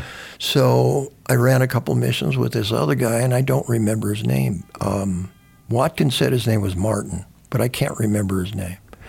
And uh, that was weird because, you know, I didn't have any experience with it. So we went out uh, a couple of times. Well, you had experience on the ground. You directed We TAC air very well. So your reputation was growing. it. You may not be aware of it, but No. your reputation was growing within the camp. That's oh, sure. I don't think so. I don't think so. Well, okay. You know what? Here, here's the thing. The first time I walked in, remember, I have executive privilege here. I know this is your program, man. You're like Joe Rogan. Jeez, when are you going to go on his show? That'd be bitching. I'd love to see that. Joe could come here. I'm kind of busy right now. this Well, is Jocko turf, man. uh, did, was Jocko ever on Joe's? He's been there a few times. Man, When if, when uh, Joe guys- when Joe first went to uh, Spotify, one of his first guests was Jocko Willink. is that right? For, as a sidebar, yes. well, he's he's. I mean, he. he- I forget how many million views he had, but he had like Is- buku, buku is that right? million views. Yes. Jocko is is a he's a presence for one thing, but he's he's a smart guy. He looks like a well, you know, He's a he doesn't look like who he is, man. He's a he's a he's a bright, articulate man that's uh, has all that experience. I wouldn't want to tangle with him in the dark alley. I would not. not without a CAR-15, Indeed.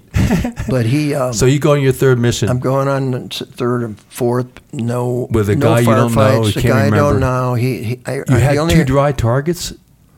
One, relatively. one was Cambodia. We went into Cambodia. There were just the two of us. And you had And we changed were, on- we rules were on the ground for too. we were on the ground for ten minutes. Really? What happened was we we you've been in Cambodia, Oh yeah. so it's different than Laos. Very different. And we got there. I, all my stuff, you know, before that, not not that I had that many missions before that, but you know, it was just completely different. We get in this old, ancient forest. Does that make sense? Yes. And we didn't know it I don't, I don't think he had the experience either. Uh, this this uh, this fellow, uh, because um, we both jumped out of the helicopter. Oh, I can't remember what. I think they were Hueys. You know how in you could only take uh, six guys on two Americans, silly stuff. Only four indig. You no could- white phosphorus. no white phosphorus and no TAC air. No just air, gunships, right? just gunships. Gunships. So uh, we dropped in. It looked, you know, fair, fairly open. Old, old forest, and it was it, it was a, apparent that it was even older than it was like because we when we dropped out, we crashed. Just didn't look like it was that thick, but there were like branches on the ground and stuff like that. Mhm. Well, it was like it must have been twenty feet thick. We No. dro- we dropped down at least a dozen feet. We're looking straight up, and it's scary because you're you got all these broken branches around you, and you can't climb up. You can't. You can't get out. You can't get out. So they had to uh, drop uh, ropes to us and pull us out. No. Yeah, yeah. And then we just went back. That was that was that. You know. you- Okay, that's a I quick don't mission. count it as a mission, but it was if you're on the ground, I count it. okay. Indeed. But, but I I told you I didn't count missions. I, Indeed. I, I did count. I counted days. I did 31 days in Laos, and uh, one that one little thing, and then uh, in Cambodia, and then three days in North Vietnam. So I had what 35 days. 35 days on the ground. Yeah. So you get back. What's the other mission? Was that one of note? Then, or then did you get to team? Because you and Pat ran a couple of which you've uh, had some interesting stories. Well, Pat, uh, that was on that one I just described. Right. Um, let me think. Let me think. Uh, well, uh, uh, maybe jump ahead. Can- Can I? Because you you are so many different teams. So Yeah. at one point you leave Moccasin. No, I wasn't on Moccasin. It was Anaconda. Pat, Anaconda, okay. Pat's team. I think it was it was uh, Moccasin or Asp. I think it was Moccasin, his first team, I but I'm not sure. Yeah. Um, but he ran missions with his team, and then he strap hangs with us into Hotel Nine. God. What the hell? Yeah. You know, when I think back on it, I just thought, man, this is bitch, and he's coming with us. You know, Yeah. at the time. Uh, the first time he was good buddies with Fred Zabitosky. I don't know if you. oh yeah. Of course. Yeah. But we were all those guys were there, man. Bob Howard was there. I didn't know who Bob Howard was, but Pat said he was like at that time the S four. Sure. He strapped hanged, not with recon, but with uh, the, The hatchet, Hatchet forces. Force, and that's when some of the that's when he had some of his nominations for Medal of Honor. Absolutely. was Three they- them. He said, "We need help." So Bob comes out of S four, puts his gear on, jumps on the chopper, and goes Yeah. out. Can and I- then Yeah, can one, of, have, and this is all in '68. He was nominated three times. The third time was the one Well, that uh, they they paid attention to and approved it. and when you have somebody like that stand out from these guys that were there, I mean, Yeah. these guys, you know, there's Snake Adams, there were, uh, well, you know what, Jerry Shriver, who was, I did have an encounter with him one time. And I'll t- I got to tell you, have I told you about this? No. I didn't know who he was. I mean, No. kid had told me he was, you know, I didn't know. But it was when Pat and I, honest to God, honest to God, it was when Pat and I went over to have beers with Zabitosky. I didn't know who Zabitosky was. He was just a friend of Pat's. Sure. But it was right after that incident uh, where they put him Up put him in for the medal. Of Honor. Yeah, where he rescued people from a burning helicopter. Yeah. Yeah. And he lost uh, Doug Glover. Right. Uh, he told us about that whole thing, as we said. He told us about the whole thing. Really. Sat there and had beers, and we didn't know he was put in for Medal of Honor. Yeah. He might have, but he was like, great guy. Just, down to earth. He's like, he's kind of like, you know, like Pat in that he's very professional. He was a but just fellow a Trenton, New guy. Jersey resident. One of Was he? six six men from Trenton, New Jersey who served in SOG. So, so Pat and I are going over to the club, Yeah. and uh, it was during the day. It was probably it had to be late afternoon. It couldn't have been ten in the morning. Like normal. no, no, that's right. like oh god. Anyway, so I'm like you know I'm like the baby. You know, Sure. really. You know, I'm, I'm an E4. I'm 22 years old. I'm I'm just you know You're still learning the ropes, even though you've run several missions. You're building up Yeah, your but these experience in the guys- field. I swear, you walk into that. For me, Yeah. when I walked into that club for the first time, I could feel. I swear to God, I could feel the danger in the air. Yeah. or people with experience. No, no, I wouldn't put it that way. I just felt the danger of the air. You could smell it bad. These are bad motherfuckers. I can I say that? Can no, I you can't say it. I'm sorry. But I'm no. I mean, Yeah, I understand. there just there was something different about that place that I'd never experienced before, and that's the absolute truth. And I walk in, and uh, there's a guy, a bald guy, sitting in front of the door. He's like ten feet away, but he's facing the door by himself, sitting by himself. He's, and I remember this. You know, I don't remember everything, but I remember this. He had a uh, a six pack of beer in front of him, cans, cans of.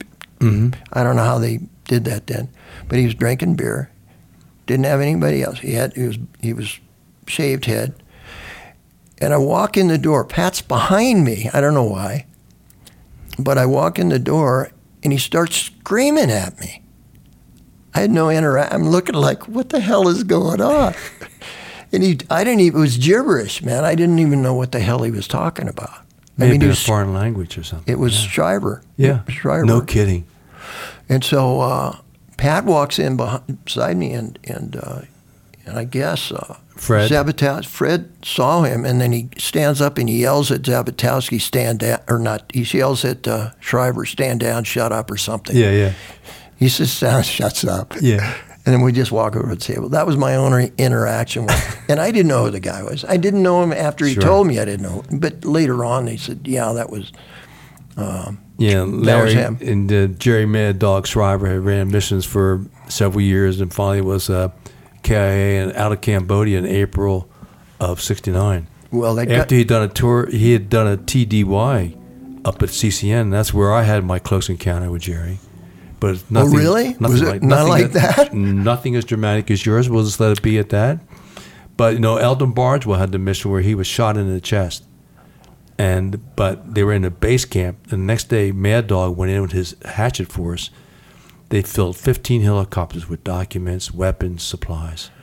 I seem to remember. I seem to. Yeah, March '69. But we're getting off my your story. So No, but that's when that's do you, interesting. When do you It's an get- interesting aside. indeed? for So sure. when do you run with end up running with Pat? Are you ever on his team, I'm or trying- do you two just keep strap hanging together? Well, here's what happened. Become strap hanging We, buddies. we did that thing. I think we were up there for a month or a month and a half. And then what happened was we were sent back to FOB um, uh, 4. and then Doherty left the team. He just disappeared, didn't say goodbye or anything. But And that's okay. And I understood. I think he had a family. So he's gone. So they took me off of Anaconda. Uh, this is in March, and put me on crate with Kim Budrow. Oh, no kidding. Yeah, Sure. and he was a curmudgeon. I mean, he was he was like uh, a lot of guys didn't get along with him because he was like, you know, sort of uh, rough around the edges. Yes. Smart guy. Very got- smart. I got along with him really well. I liked him, man. I loved his demeanor. Once you got past that gruff exterior, he's, a sweet man. Absolutely right. Yeah. yeah, But that was, but there was there. That was there for sure. Oh, yeah. And it was just the two of us. He, he didn't have any Oh, no other. kidding. yeah, Okay, so what just team? The two of us. What was his team? That was Crate. Okay. And Thank so, you. so we went, and this is the thing with Pat. We were sent up again. Two teams were sent up to uh, Kham Duc to run missions out of Kham Duc, uh, you know, which was a launch site. Sure. And uh, so our team, Pat's team, and then uh, uh, Budrow and myself. And by remember. now, we're talking end of March, early April '68, before Kham Duc got overrun in early Oh, yeah. '69. Yeah, yeah. I mean, early '68, May Yeah. '68. there were signs when I, you know, when I first flew over. Honestly, when Yeah. I, I didn't know anything. I Yeah. know, you know, I don't know military, blah blah blah. All, all these big guys know a lot more. Than is a low life E4 spec. I was a low, but we're flying in. Uh, the first time I flew into Kham Duc in, by helicopter, and I see Kham Duc, and it's surrounded by mountains. Yeah, and you're going like. And the bottom is like, it's a bowl. And I'm thinking to myself, you know, if they put they put some artillery up on that, these guys wouldn't have a chance. Yeah. You know, it's on brain surgery. I don't think, but you know who had the French had a, a fort there or uh, installation there before. The French. Yeah, They had a bad habit of putting bases in In- in, valleys. in bad areas. Bien Ever heard- yeah, 54, exactly, yeah. 54, Dien Bien Phu. Uh, but anyway, that was, so I'm thinking, I mean, You're going WTF times. And they have more, I don't know, you were out at, were you ever at Kham Duc? Never got there because uh, by the time I That's landed, right. That's was right. You were at FOB1 or, Yeah. already. Well, there were a lot of leeches out there. I got to tell you. so we always remember where the leeches were, and we so so uh, so anyway. At, at that time, uh, Pat's team and my team, with but with Budro, we were sent out there to run a mission. We got there, and the weather was so bad, we had to wait like three weeks. Yeah, that time that's when you had the gunships that were got socked in with it. That was the beginning of the judge and the executioner with the uh, 176 muskets.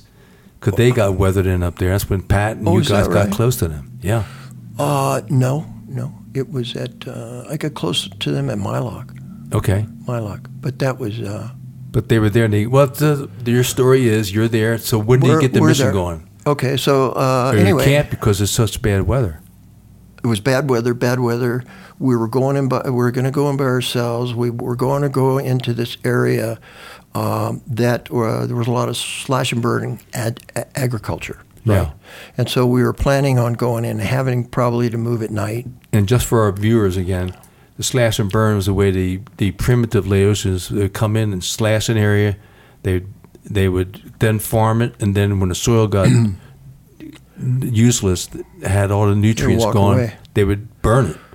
As humans, we're naturally driven by the search for better. But when it comes to hiring, the best way to search for a candidate isn't to search at all. Don't search, match with Indeed. When I was looking to hire someone, it was so slow and overwhelming. I wish I had used Indeed. If you need to hire, you need Indeed. Indeed is your matching and hiring platform with over 350 million global monthly visitors, according to Indeed data, and a matching engine that helps you find quality candidates fast. Ditch the busy work. Use Indeed for scheduling, screening, and messaging so you can connect with candidates faster. And Indeed doesn't just help you hire faster. 93% of employers agree Indeed delivers the highest quality matches compared to other job sites, according to a recent Indeed survey. And listeners of this show will get a $75 sponsored job credit to get your jobs more visibility at Indeed.com slash podcast. That's Indeed.com slash podcast. Terms and conditions apply. And go Well, they would no, they would burn it to and be able.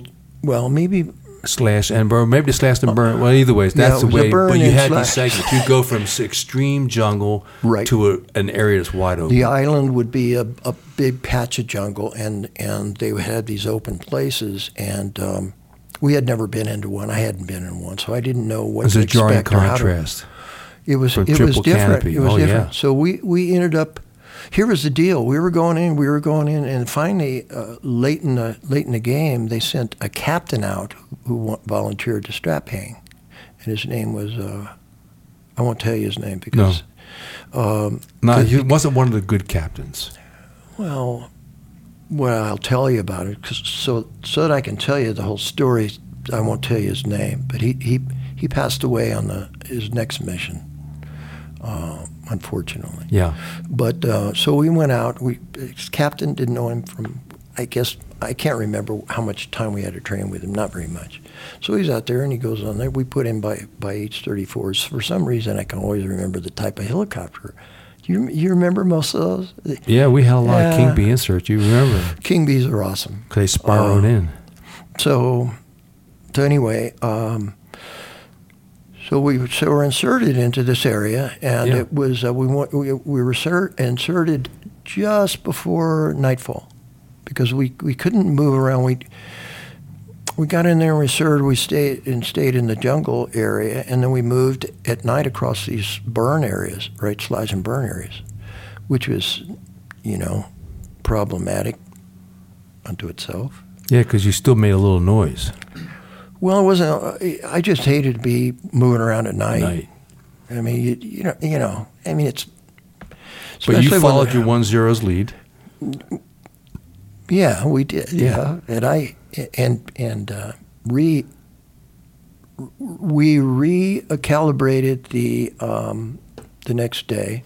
Let me digress a bit. So uh, the one two carrying the radio was uh, the captain, and then we um, we moved at night through this open area. So the next morning, this is the next morning of the, the second day, uh, and uh, I'm laying there, and I've got about half of the indige on my left. We're facing the area that we just had walked off of. It's a wide open area. It's probably 200, 250 yards, uh, a slight rise up to a, a hill, and then it dropped off. But you could see, you could see to your right and left probably at least a couple hundred yards, 200, 250 yards directly in front of us. And you're in triple canopy. We're the thick jungle here, Wow. but 10 feet, 8 feet, it was nothing. Yeah. So we're right on the edge.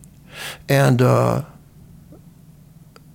the good captain in the in the Brick 25 are laying here. He's he's facing this. He's next to me, and the Budder's on the other side of him, and then half the other teams, you know, Yeah. ha- half. Uh, I don't know how many there were, three and three, and there's probably eight of us.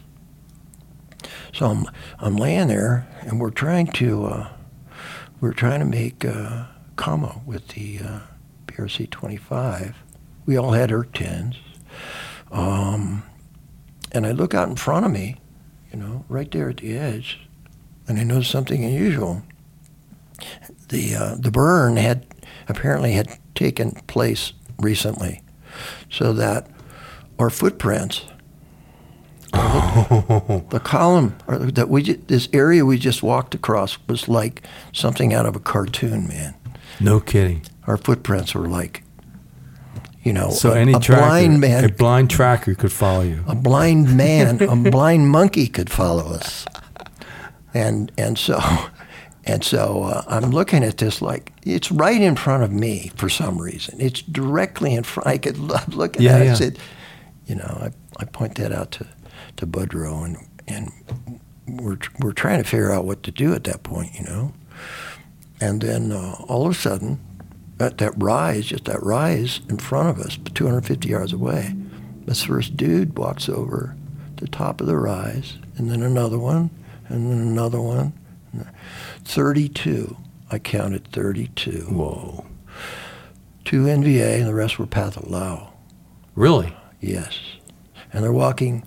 They're, I mean, they're like, they're, they're, they're Yeah, just, they're following. Follow the dots. and they're walking directly at me, you know, at us, you know. Yeah, and we're just laying there going, and I'm thinking, and and uh, oh my gosh, the uh, the good captain says he says this. He's and Buddha is right here, and he says, uh, "You all take off, and I'll shoot up the radio."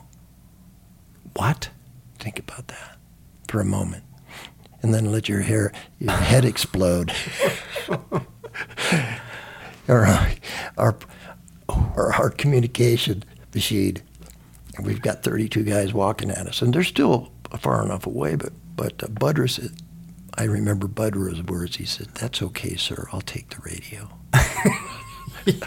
so he takes it, and he's trying to make commo with the PRC 25. I get out my URC 10, and I put, you know, the little signals on yeah, there yeah. You know, the the range. I don't know what the range is with that, but somebody came on there. It was it was uh, apparently like Air Force uh, Yeah. planes. You know, they're all They they all monitor that emergency frequency right. from New York tens. And I get somebody on there, um, and they somehow make commo with our guys, and it was like, yeah, we had commo, but the problem was, you know, if we had had commo when these guys first showed up, I mean, we could have lit them up because the prospect of us not being in a firefight with them walking straight towards us was, uh, it was, you know, we, we were more than likely going to uh, have a confrontation with these guys. I didn't. wa- I wanted to be out there rather than ten feet from me. Yeah, absolutely. But we didn't have commo at that time. By the time we got it, these guys were too close, and so um, they walked right up, right in front of us. One guy empties a, a full mag of uh, AK-47. We couldn't couldn't see us. We're behind this little sort of a natural thing, Uh-huh. and we're flat as piss on a plate, right? Right. And thank God, all, all the indigs, none of them fired around. Didn't react to this guy firing, you know, oops. all this all this uh, wordage, uh, whatever, whatever. I can't remember. You know, uh, probably uh, I don't know, but they um, so they they had they were talking, you know, like, and they came in here. You, you find out later on from the uh, from the interpreter, they came in here. We got that. So what they did was they split. They decided to split their team and go around the vegetated area and find to see if there were any uh, tracks moving out of them.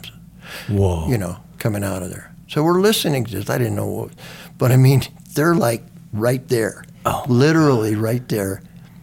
They didn't want to come in there that's my, you know, I speculate on that. Obviously, you know, they they didn't want to go in there, but they they they split, went around, and they were on their way around. We finally got commo.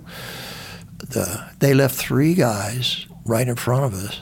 Didn't have weapons. All they had were bags of um, hand grenades, anti-personnel mines, and they were putting those in right in front of us. Really? Yeah. Yeah, three no of them. Kidding. Three of them.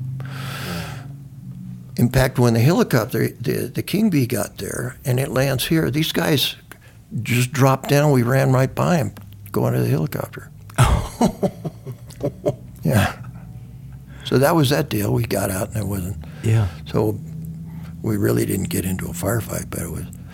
And we also supposedly the fast movers found them in a ditch somewhere and unloaded on them. So there was that. I didn't plan on going into that one because that was but different. It's a little different. Yeah. So is this? So when do you get on Pat's team?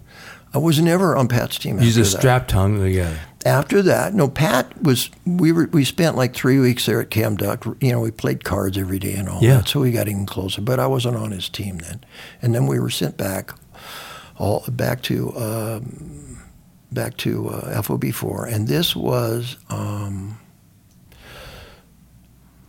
First, right first, around June is when, or no, it was April. April. He April. goes up to Khe Sanh.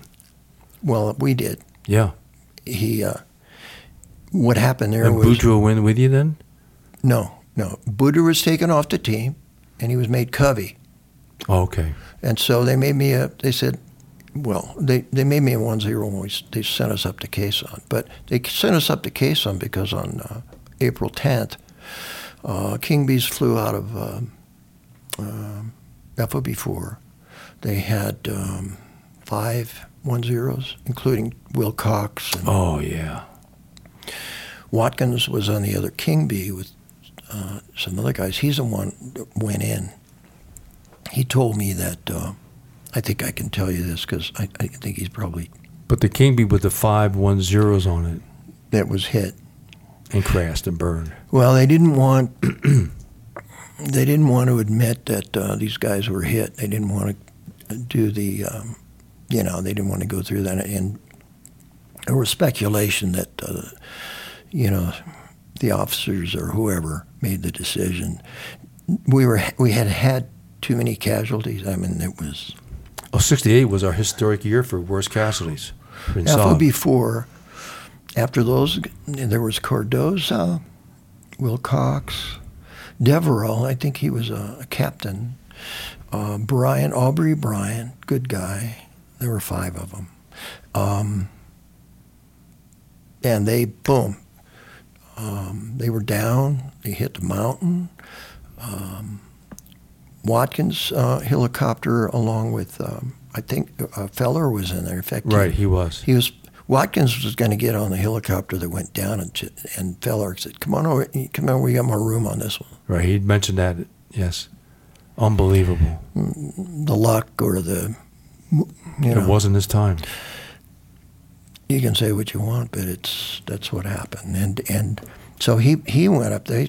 He and a Feller, I think, uh, great guy, uh, red, red hair and he uh, they went back up to the the site.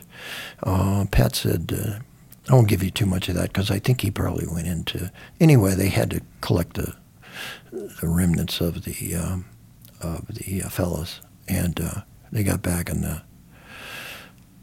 Well, I don't want to go into that. April 10th, that's okay. That wasn't your mission. But then you guys do transfer to Khe Sanh. We got back, and it was so. I, I think I didn't realize it at the time, honestly, but um, it was a depressing place at that time. They were just Sure. and uh, and I don't know if, if Watkins had to go or whether he wanted to go just to get out of there. That wasn't clear to me then or now, but they sent both of us up there. So just Pat and I up to Khe Sanh. I'm a one zero. Hey, I'm thinking, hey, I'm pretty bitching, right? Yeah. You're not thinking about, yeah, you're one zero because Yes. of attrition. And so I got up there and I had a Bru team. I was the only American on it. They had no name. The na- the, the teams up there, the the Bru teams, didn't have any names. Did you know that? Well, his was RT uh, ST Lion. Was it up there? Yeah. Well, I didn't have a name. I don't know how. You could have been a nameless wonder. They could have had a name and didn't tell me. for all I honestly. Oh, Pat was great. So we got up there. We're King Bees. We jump off the King Bees. We run directly to a ditch, and we're welcomed by 152s out of Co Roc. Oh yeah. four seconds. You hear this boom, boom, boom, and four seconds later, so we hit the ditch. So we were there. Pat and I were both there, and we, there were limited opportunities to run missions. So we ran these OPs at night, and uh, there were still bad guys. You know, you could hear them at night. Sometimes you could hear them at night. Oh, yeah. digging. Uh, but they, uh, you know, and then there was a period of time where we were supposed to get hit at night, or you know, there was one Chu Hoi that came up. If you want to explain what a Chu Hoi is, That's an NVA that surrenders and he says, I want to work with you guys and I'll give you intel of value. there was an there was a Chu Hoi that walks along the road. We're right on the road, right? Walks along the road, walks into. This is a story. Uh, I wasn't. It didn't have per, personal uh, uh, connection to it, but this was a story. He walks right. He walks into the Marine compound and goes down into, into a bunker and wakes up a Marine. Oh my god. So anyway, that Yeah. was that deal. But we were there two and a half months. Smitty was there. That's where I met Smitty. Uh, brave, brave man. That, that son of a gun was tough. And so at the end of, uh, well, I'll, I'll yeah, I went. I went on one mission. Let me just mission. give you a little context here. okay, good. because this is from on the ground, but it's again it's Pat Watkins' story.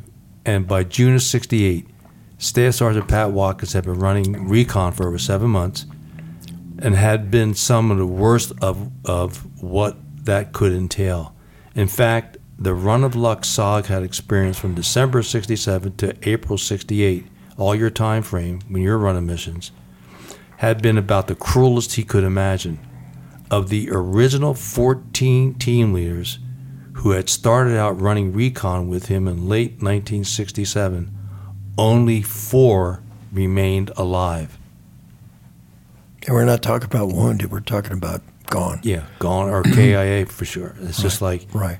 Ah, that's the context. And here's your, Well- what you're in. Now you're at Khe Sanh.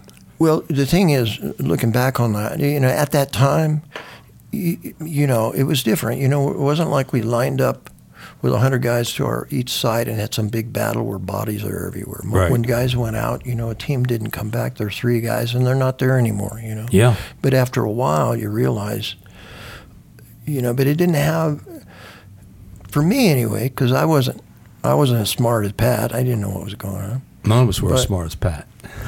Yeah, I, I agree with that.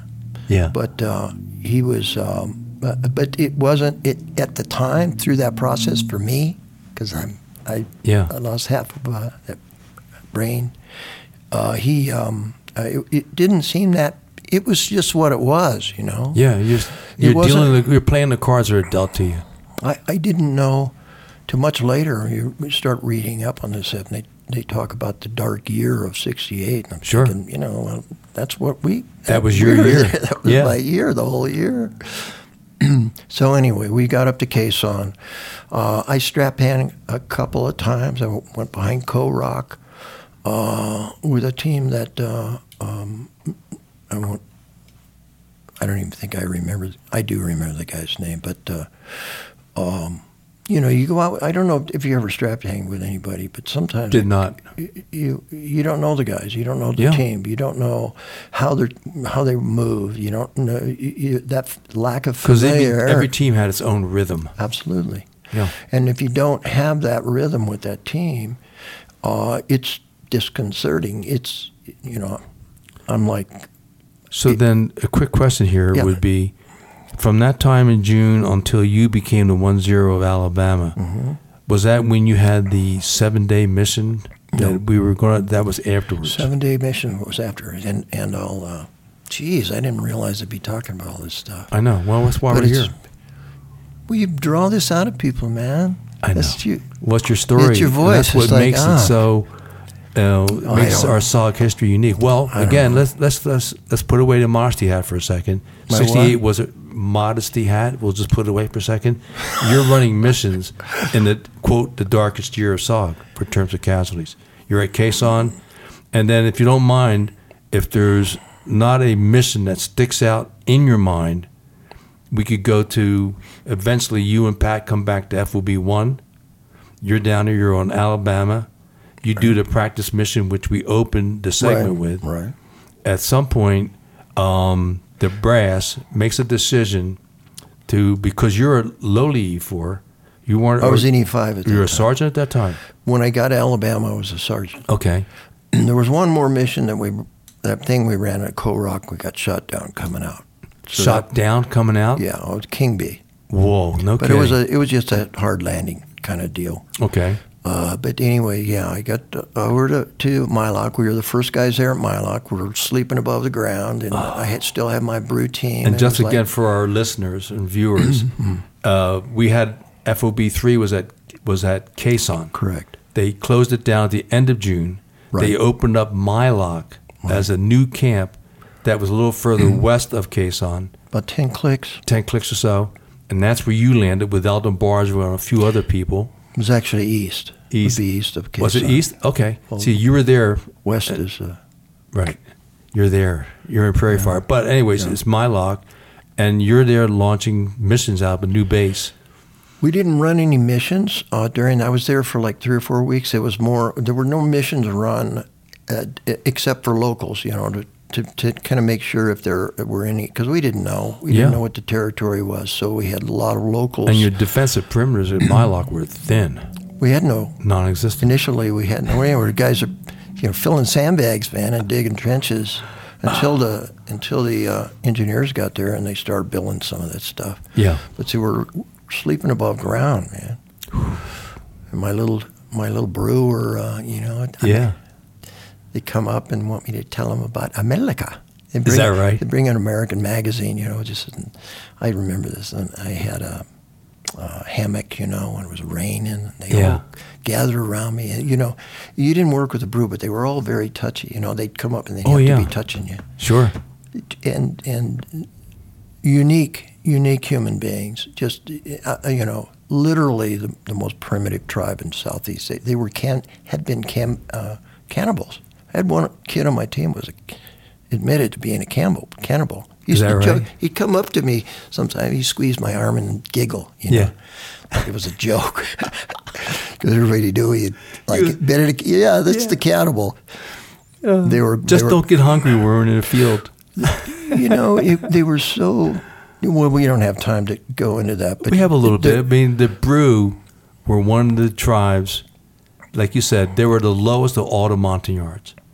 Well, I wouldn't say they were the maybe the shortest. They were the shortest, but also at the end of the Montagnard ethnic change, we were told they were, but they were a wonderful people. They were the most. and they were fearless. And they No, and no. they could not. Well, the ones that Pat had, and the ones that they could not throw a hand grenade for a shit. well, nobody over there could. They didn't. We were raised with baseball and football, man. Indeed. You think about it. Yeah. They were, you know, even the Vietnamese that were cultured or sophisticated, they they were raised on soccer. They didn't. Yeah. I hated it when when uh, I wouldn't let uh, my I wouldn't let the, the Bru carry a grenade. Right.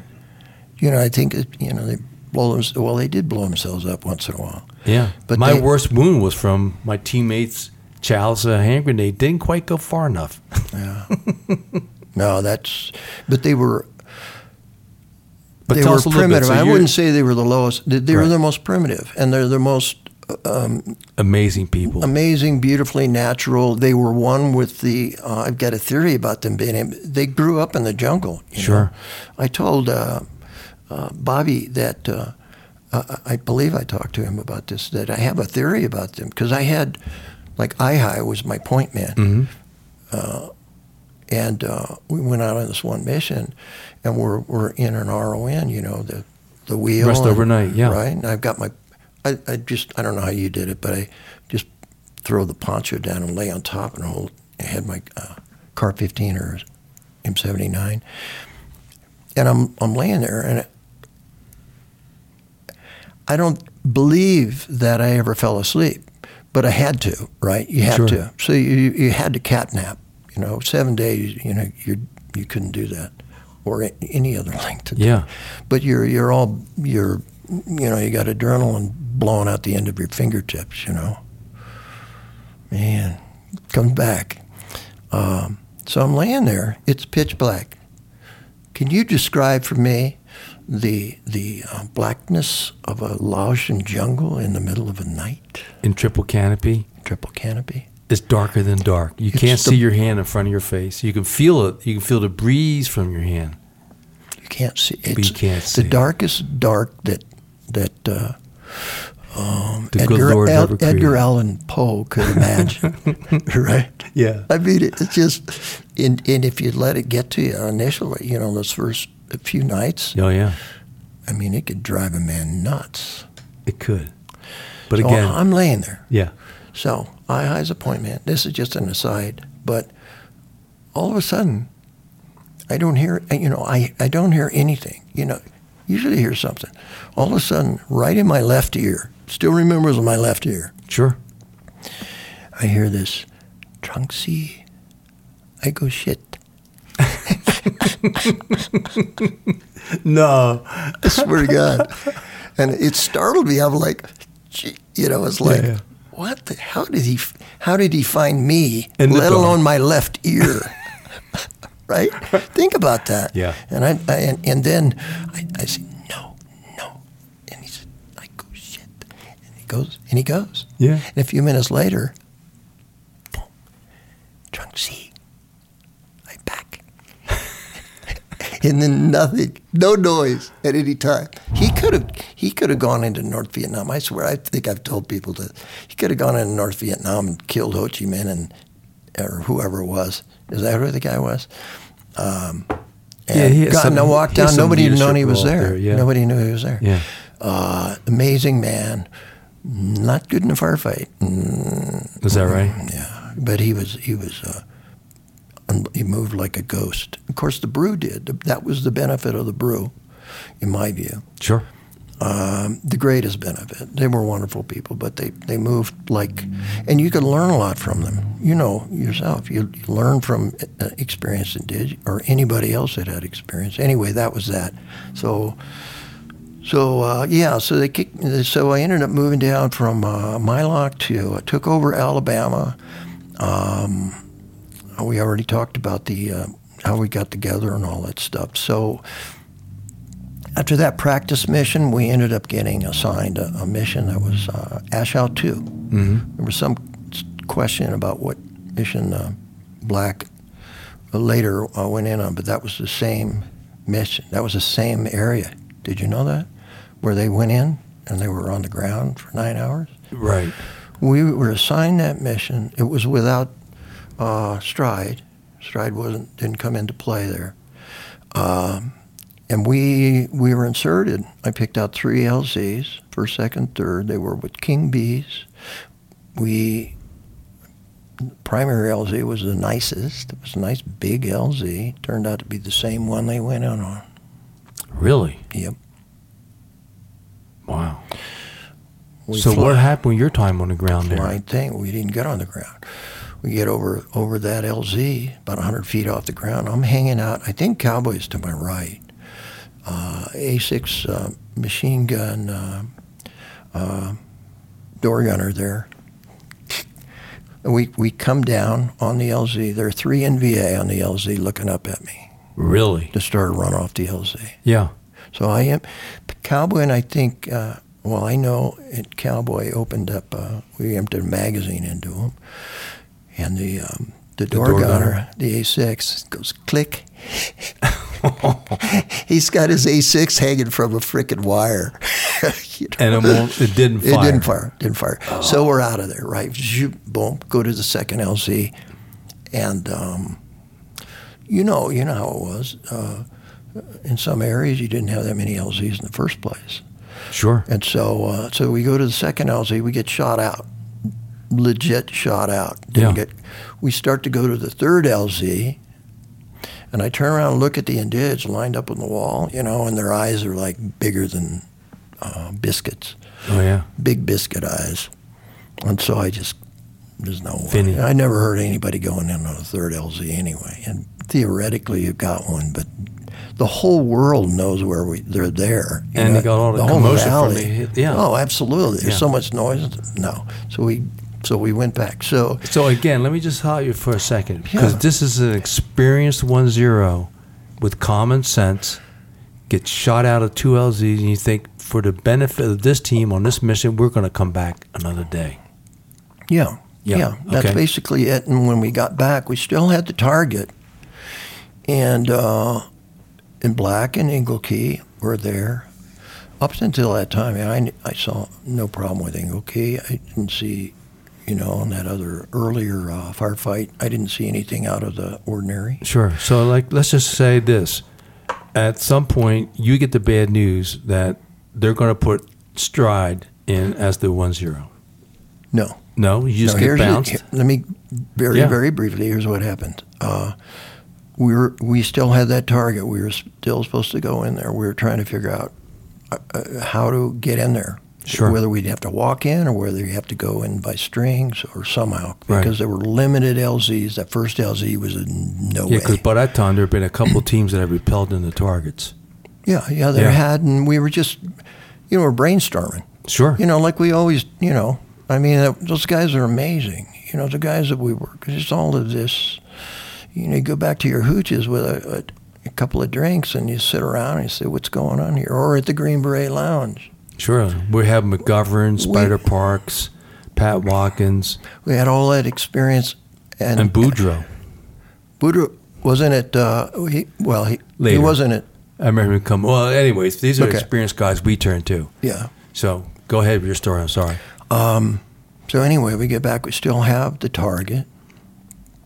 We're trying to get in, and then Jax calls me into his office and said, "Well, Sergeant Stride is is going to be, you're going to be retiring." And I never asked it off a team, but it was it was almost a year, you know, and um, I didn't complain. you Sure. know. And uh, I mean, you've been running recon for nine months.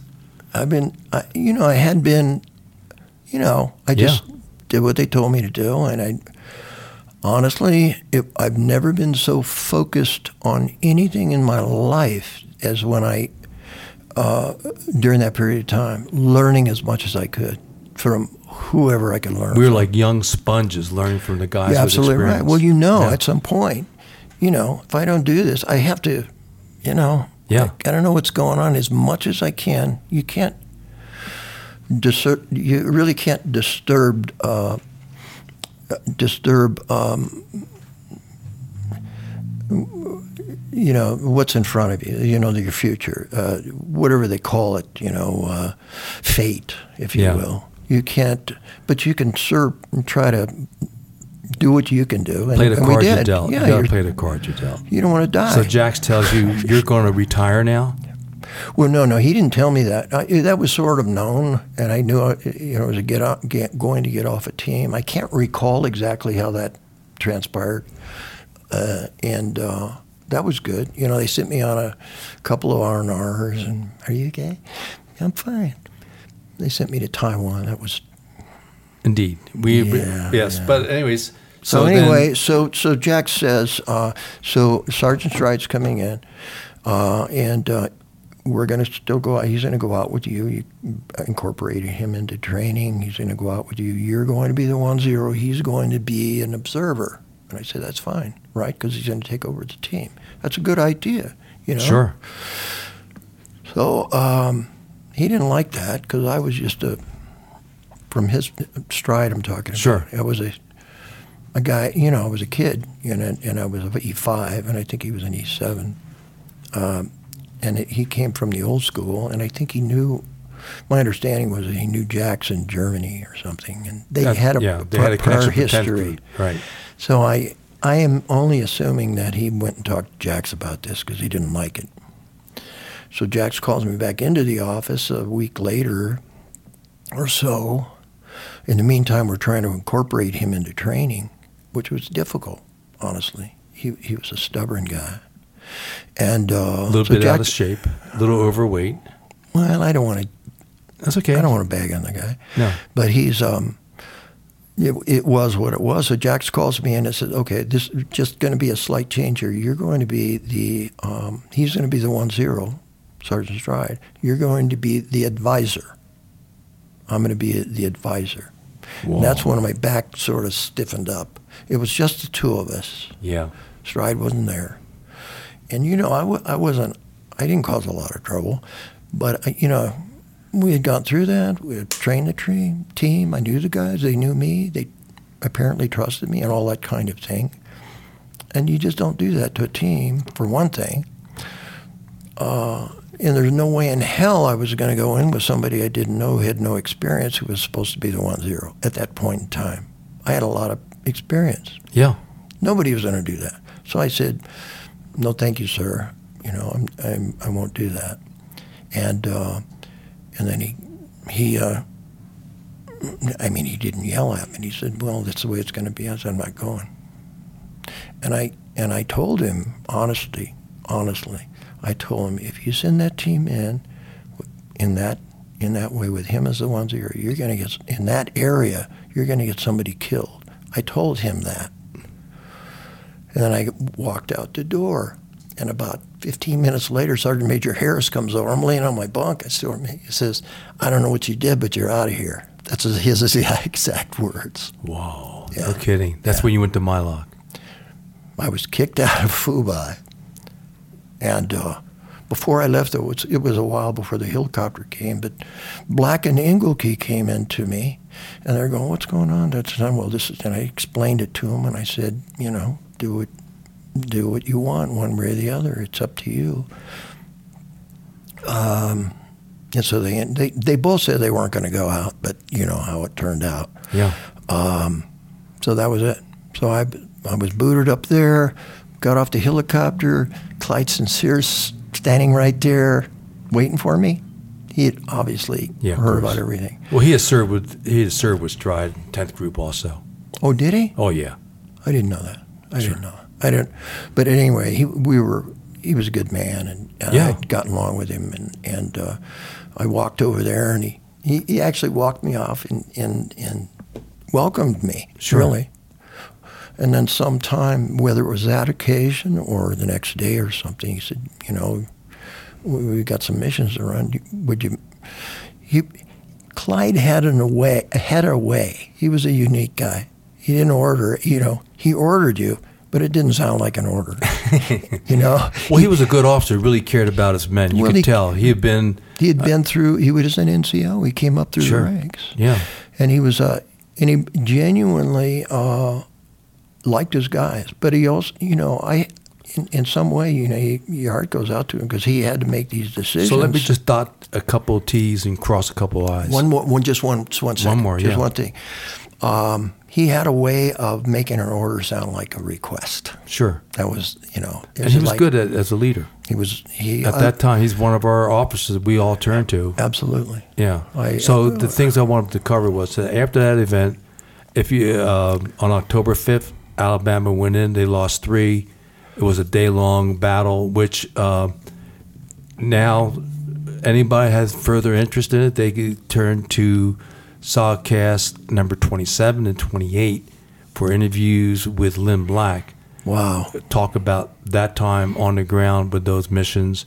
And also, of course, with the aforementioned Jocko podcast number 258, interview with Cowboy, who talked about that day also. So I wanted to dot those T's. And Yeah, then yeah. Lynn went on to continue his service and Cowboy just went on for two more years before he was wounded. It was like five and a half years. of Indeed, total. Eureka. So then let's get to your famous seven day mission. Okay. So you're at you're at Mai Loc. Is this at Mai Loc? Is that matter like uh, and um, Clyde um, requested. he said, "Would you mind running?" He said, "Would you mind running a few more missions?" So I don't know who he had up there or what, uh, but they had him. I think they were they wanted him to to uh, send some guys, you know, to to put teams, a couple at least a couple teams together up there and Yeah. run- to launch out of Mai Loc, independent uh, or semi-independent of. Uh, Yeah, because at least. ST Michigan was up there at that time with Eldon. was it? Yep. Then when they closed Mai Loc, then he came down. But Oh man. so you landed there. But your story is let's get to your seven Okay, day okay. mission. So uh, he said that, and he says, "I'll let you. You can pick your own team." Really? He said, "I'm no shit. I can pick my own team." He says, "You can pick whoever you want, man." And that was that was like uh, that was like the carrot, you know. Sure. I would have done it anyway. But, Yeah, yeah. But it's kind of cool. To, so I ended up uh, first guy I picked was uh, Smitty. And, Sure, uh, John Smith. yeah, yeah, great guy, brave. You, you know the bravery that he displayed at Mai Loc. You know when he went in to get uh, um, uh, Gary Matson a Right. body, and then Jeff Junkins. Sure. uh, you probably covered all of that at some point. at another time. But the, one of the key points was they were installing in their camp security, putting in bouncing betties. It triggered the bouncing betty, killing Matson instantly. The impact picked up Jeff, landed him on top of one. They were in the minefields, and Smitty was part of getting them both out, the body and Jeff. Smitty told me this years later. Mhm. Um, I just can't imagine. He came down there in a jeep to pick him up to go take him back for chow at lunchtime. He's driving his the jeep up. Just as he stops the jeep, Matson raises up and they wave at each other. No. Yeah, I didn't know that. And then and apparently Junkins was behind him. That's Right. What, that's what uh, took. And you know Junkins was later on on, uh, on my on my team, one of my teams. Sure. Um, and that, uh, wow, that's, uh, yeah. So So the, I was there- Just give I- you a little footnote to that one Uh-huh. to give you the horror of that moment. Matson's killed instantly. Junkins is there, but they get him off, and without igniting or triggering the bouncing Betty, we're playing poker three or four nights later at He came down to be treated. At one point, he stopped. It was, he was complaining. that was at in Phu Bai, right at Green Beret. yeah, and he Lounge, pulled he pulled something from his head, and we're all like on WTF. He says, "Ah," he says, "I'm still pulling out Gary." Oh Jesus! bone chips from Gary from his skull. So, anyways, go to your seven day mission. So you picked uh, Smitty. So I picked Smitty, and then uh, I was picking the indig.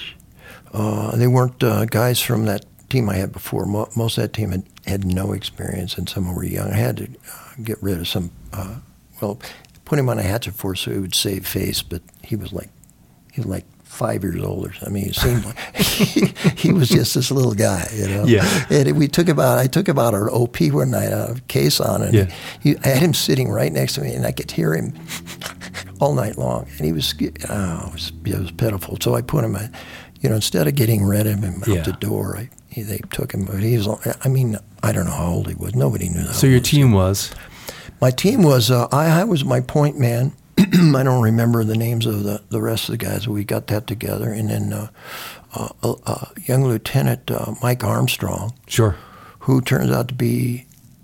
I mean, he doesn't look like it, but he's like uh, six two, maybe six.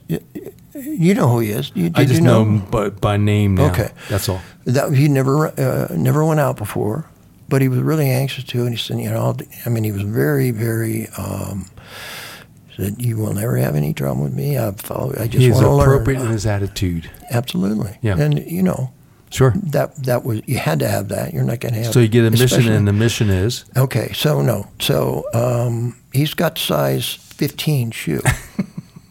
no, I'm serious. This is absolutely true. those are bigger than John Walton's 14s. He's six two or three, but his feet look like all he needed was a red nose, and he looked he could join the circus with his I swear to God, he's like this. But he's a great guy. Yeah, yeah. Smart guy. Uh, as Smitty would say, he was like he was the best guy I ever saw uh, with a map, you know, with Sure. land navigation, which which always helps, man.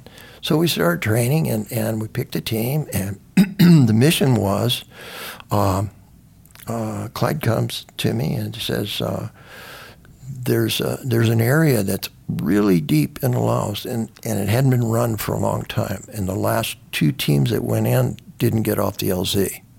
One had gotten on the one got shot out the team, Right. and then the, the latest one got on the LZ, and they had get pulled. Wow. So, but he said, but we haven't had any intel from this whole area for quite some time. I can't remember how many months, Sure. but it was way, way in inside, so that the choppers, when they and we were they were Hueys when we went in, they they didn't have much uh, airtime. Sure. It was almost it was like over almost an hour, fifty minutes, something like that. Long flight. Yeah. So I knew. So anyway, we were supposed to go in. They wanted it, me to. Uh, they wanted us to uh, observe a, a section of Highway Nine, and it was one of those uh, general uh, um, reconnaissance. You know, we had point area reconnaissance, recon. gener- area recon. Sure. Well, it was it was one section. So however you want to term that, but there's one section um, off this pretty good sized mountain looking down on Highway 9. So that was the mission. So we trained for it, not very long, but this was still before the October 5th mission. I'd gotten there and trained, and we did that. We went out on uh, September 26th, seven day mission.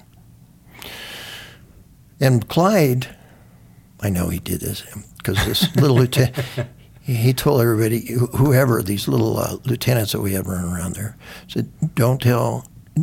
Afterwards, after Yeah. the October fifth mission, he didn't want me to know about it. Right. He just didn't. He, you know, I wasn't going to do anything, but it would it would have saddened me, and it did. Um, but so I think it was it was right September 26, something around that. So uh, we get in, inserted with Hueys. Uh, we have gunships. Um, um, I picked out. We did a VR, I believe, and I, we picked out. Uh, it was a good LZ. Going to the LZ. Choppers take off. Uh, I noticed right away, and you know, we set up a small perimeter, and then you know, Yeah. sit there and listen for a little bit, find out what's going on. Signal shots, boom, boom, four signal shots. Within three or four minutes, signal shots. We're still on the LZ. I see a uh, there's a trail, well-worn trail moving off, you know, into the direction.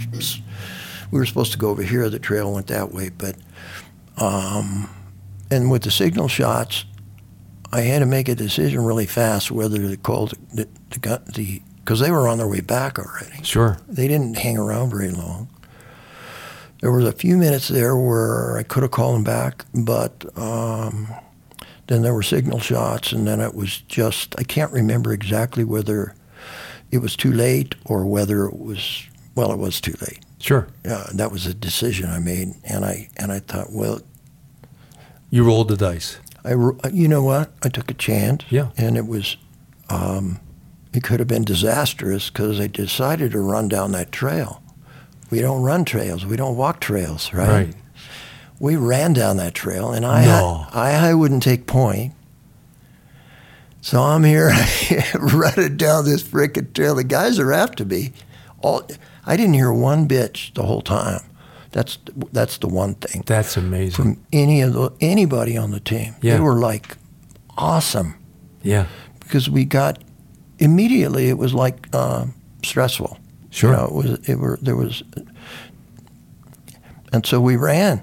You know, I ran expecting to see somebody around the next turn, and then eventually got shit. It was, must have been twenty minutes. I mean, we were running to get outside that what I conceived as as a Like a box. s- a circle or a box or Yeah. to get outside of it. Sure. We did. Whoa. It's the only time I got rid of trackers. I mean, it was amazing.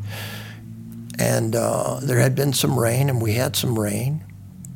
We each carried four uh, quarts of water, bladder canteen and two, which became an issue later on. Sure.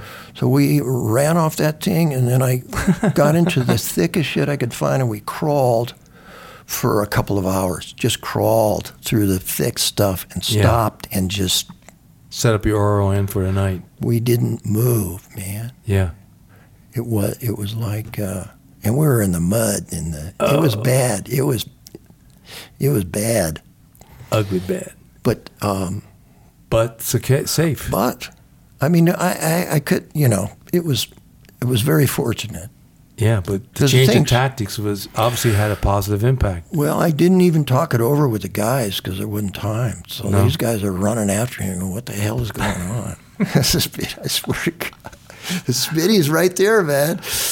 Um, so anyway, we did that. The next the next morning, um, we started to move towards our destination. We did all this, you know.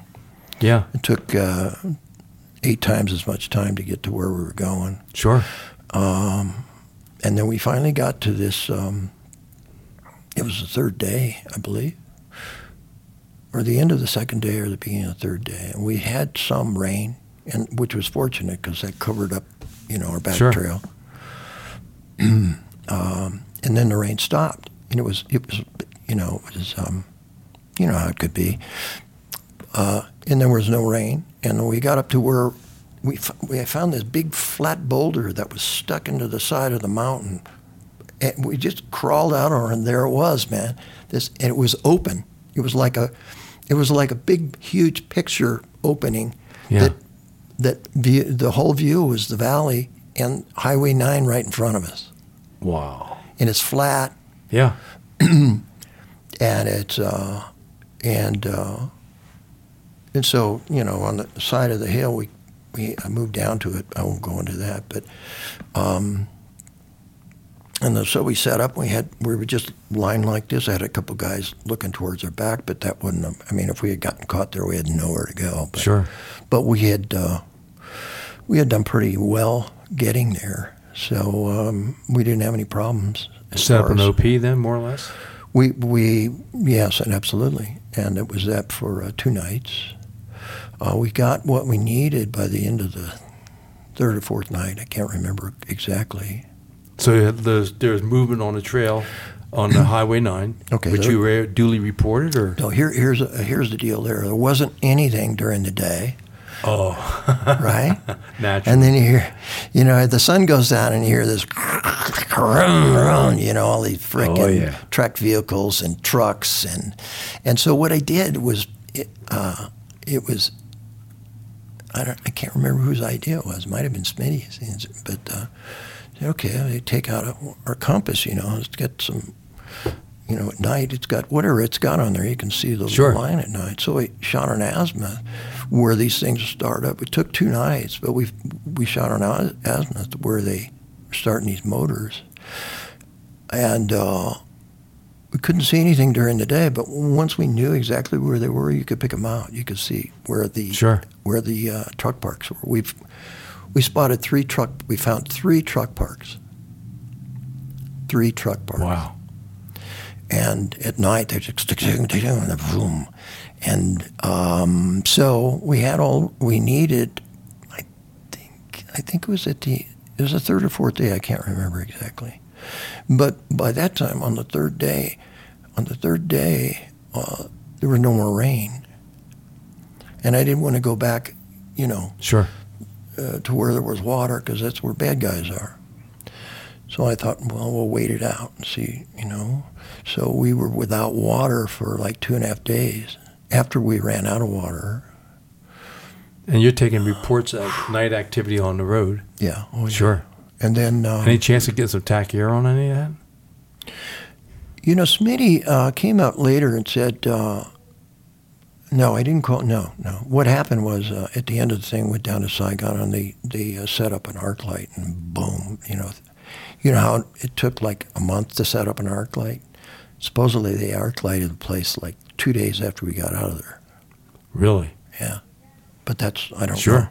But uh, so we're sitting on there. A few things happened there. It's kind of interesting, funny. We ran out of food. I told the guys, you know, we're going to get in a firefight. Before we got out. I said, don't pack as much food and and load up on ammo. You know, Sure. which made sense to me. Well, we get in there, and we're there for seven days.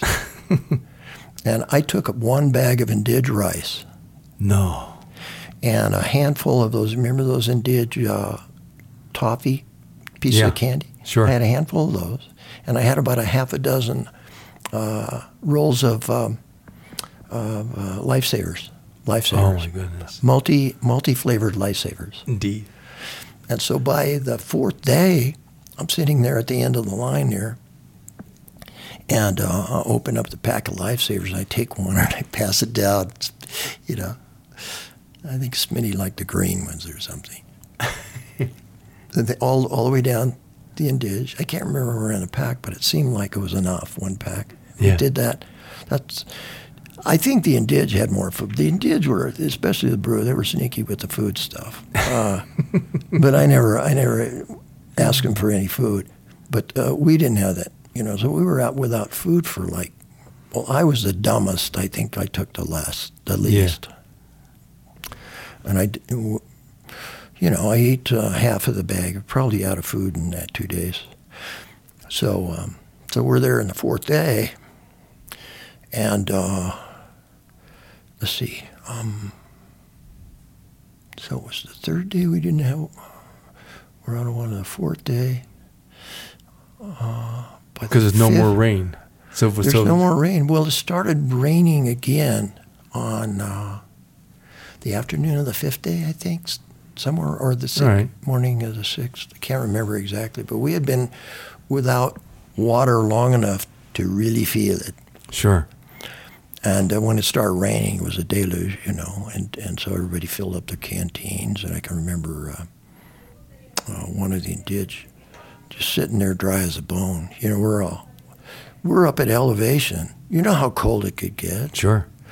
and uh, we were wet. We were soaked, and went through our ponchos, and we're sitting on this flat rock, and we're all we wake up like the sixth sixth morning of the sixth day, and we're all shaking like we've been shaking. I mean, Yeah.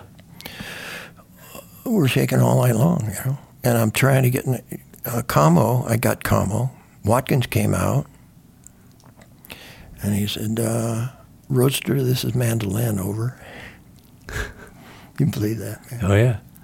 Of course, you know uh, my my my code name was uh, Roadster. He was one of the few, few guys that knew that, and Mandolin was Sure. everybody knew mandolin. But that was so reassuring. Uh, anyway, but it was uh, they couldn't get helicopters into us. It was uh, from the fourth day to the ultimately they got in because um, I think you you did a thing with uh, Roger uh, Roger Longshore. Sure. Did a great job. That that was excellent. He's a bright. He's a very articulate guy. Oh yeah. great guy. They were going to have a. We'll see him at SOAR next month. Yep. Looking forward to it. So they come and get. Uh, was there? You, you finally get extracted on day seven under fire. Was there any contact? Okay, here's the thing. Yeah. Uh, so we got all our stuff and we're moving out. We're moving away. We know we can't get extracted where we were. We had to move back over the hill and down, and down another hill and then up uh, this um, uh, other hill. Pat, on that day, on the sixth day, when he was flying over, he found an LZ.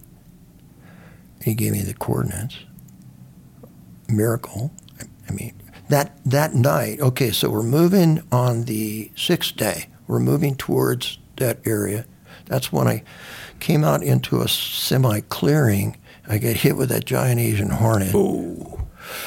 And I went down, man, and it was like instantaneous. I didn't know what it was. I thought it was just this big bumblebee, you know. You thought a as- sniper got as big as a bird Really? hit me right in the forehead, and uh, you know it was is- it was painful, and uh, and so we're we're doing that, and I took two Darvon,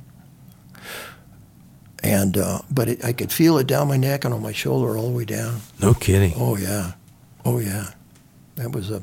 So we're moving, moving, moving. We move to another area. We're moving towards our thing. I found we found this little. Um, off, we could see this. Uh, off to my right, we could see this um, a little cave, what seemed to be a little cave. So we moved forward, and then I, we came back. So we followed, you know, watched our back trails, crawled back to the cave, and did all that stuff just before blackness set in. And the Didge moved into the cave. I didn't actually go in and, and see it, Mm-hmm. um, but um, the next morning they saw nests in there. Really? Yeah, they, but there are no apes in Laos, right? That's what they say. So, so I'm I'm on the I'm on the outside of the uh, the entrance to this little cave. It's only about fifteen or twenty feet deep. It's a bitchin' little cave, really. And uh, and I got Smitty right next to me, and then Armstrong next to him. Like Smitty's like touching me, right? Yeah. I've got the prick twenty five just outside the caves, about you know, uh, what is it, three feet Yeah. from me, so I could have the handset, but the, the whip antenna could, could be fully extended, right? Sure. So uh, so the sun goes down, and I'm we're there, you know, we're like, you talk about exhausted. Oh yeah. You're running on whatever fumes, I don't know, but you're not at the same time. You're not, um, you know, that adrenaline keeps pumping through there somewhere. Sure. So, uh, so uh, pitch black. I don't know what time of night it was, but um, I started hearing this movement, and I'm, first thing I thought was, how in the hell do they know we're here? I'm talking about the NVA. Sure. Yeah. Because I assumed it was NVA. Because for all the way this arch, all the way around me to my to my left, all the way around to the right, I could hear this movement through the whatever the leaves, dry leaves, and they're coming. No kidding. I call up. Uh, who was it? Who was it? Like uh, Hillsboro or Moonbeam at night. Is that what They it had was? the Airborne Command Control Center. And I called, uh, asked him to, you know, surrounded. You know, da da da. We got to the point where um, I'm telling him, you know, I need Spooky out here. I need some help. So he called Spooky. And he said, Spooky's coming, right? Yeah. And the, in the meantime, these guys are getting closer and closer. And I'm, I've got my M79, which I usually had at night. You know, I got CAR-15, M79, handset here, right? Right.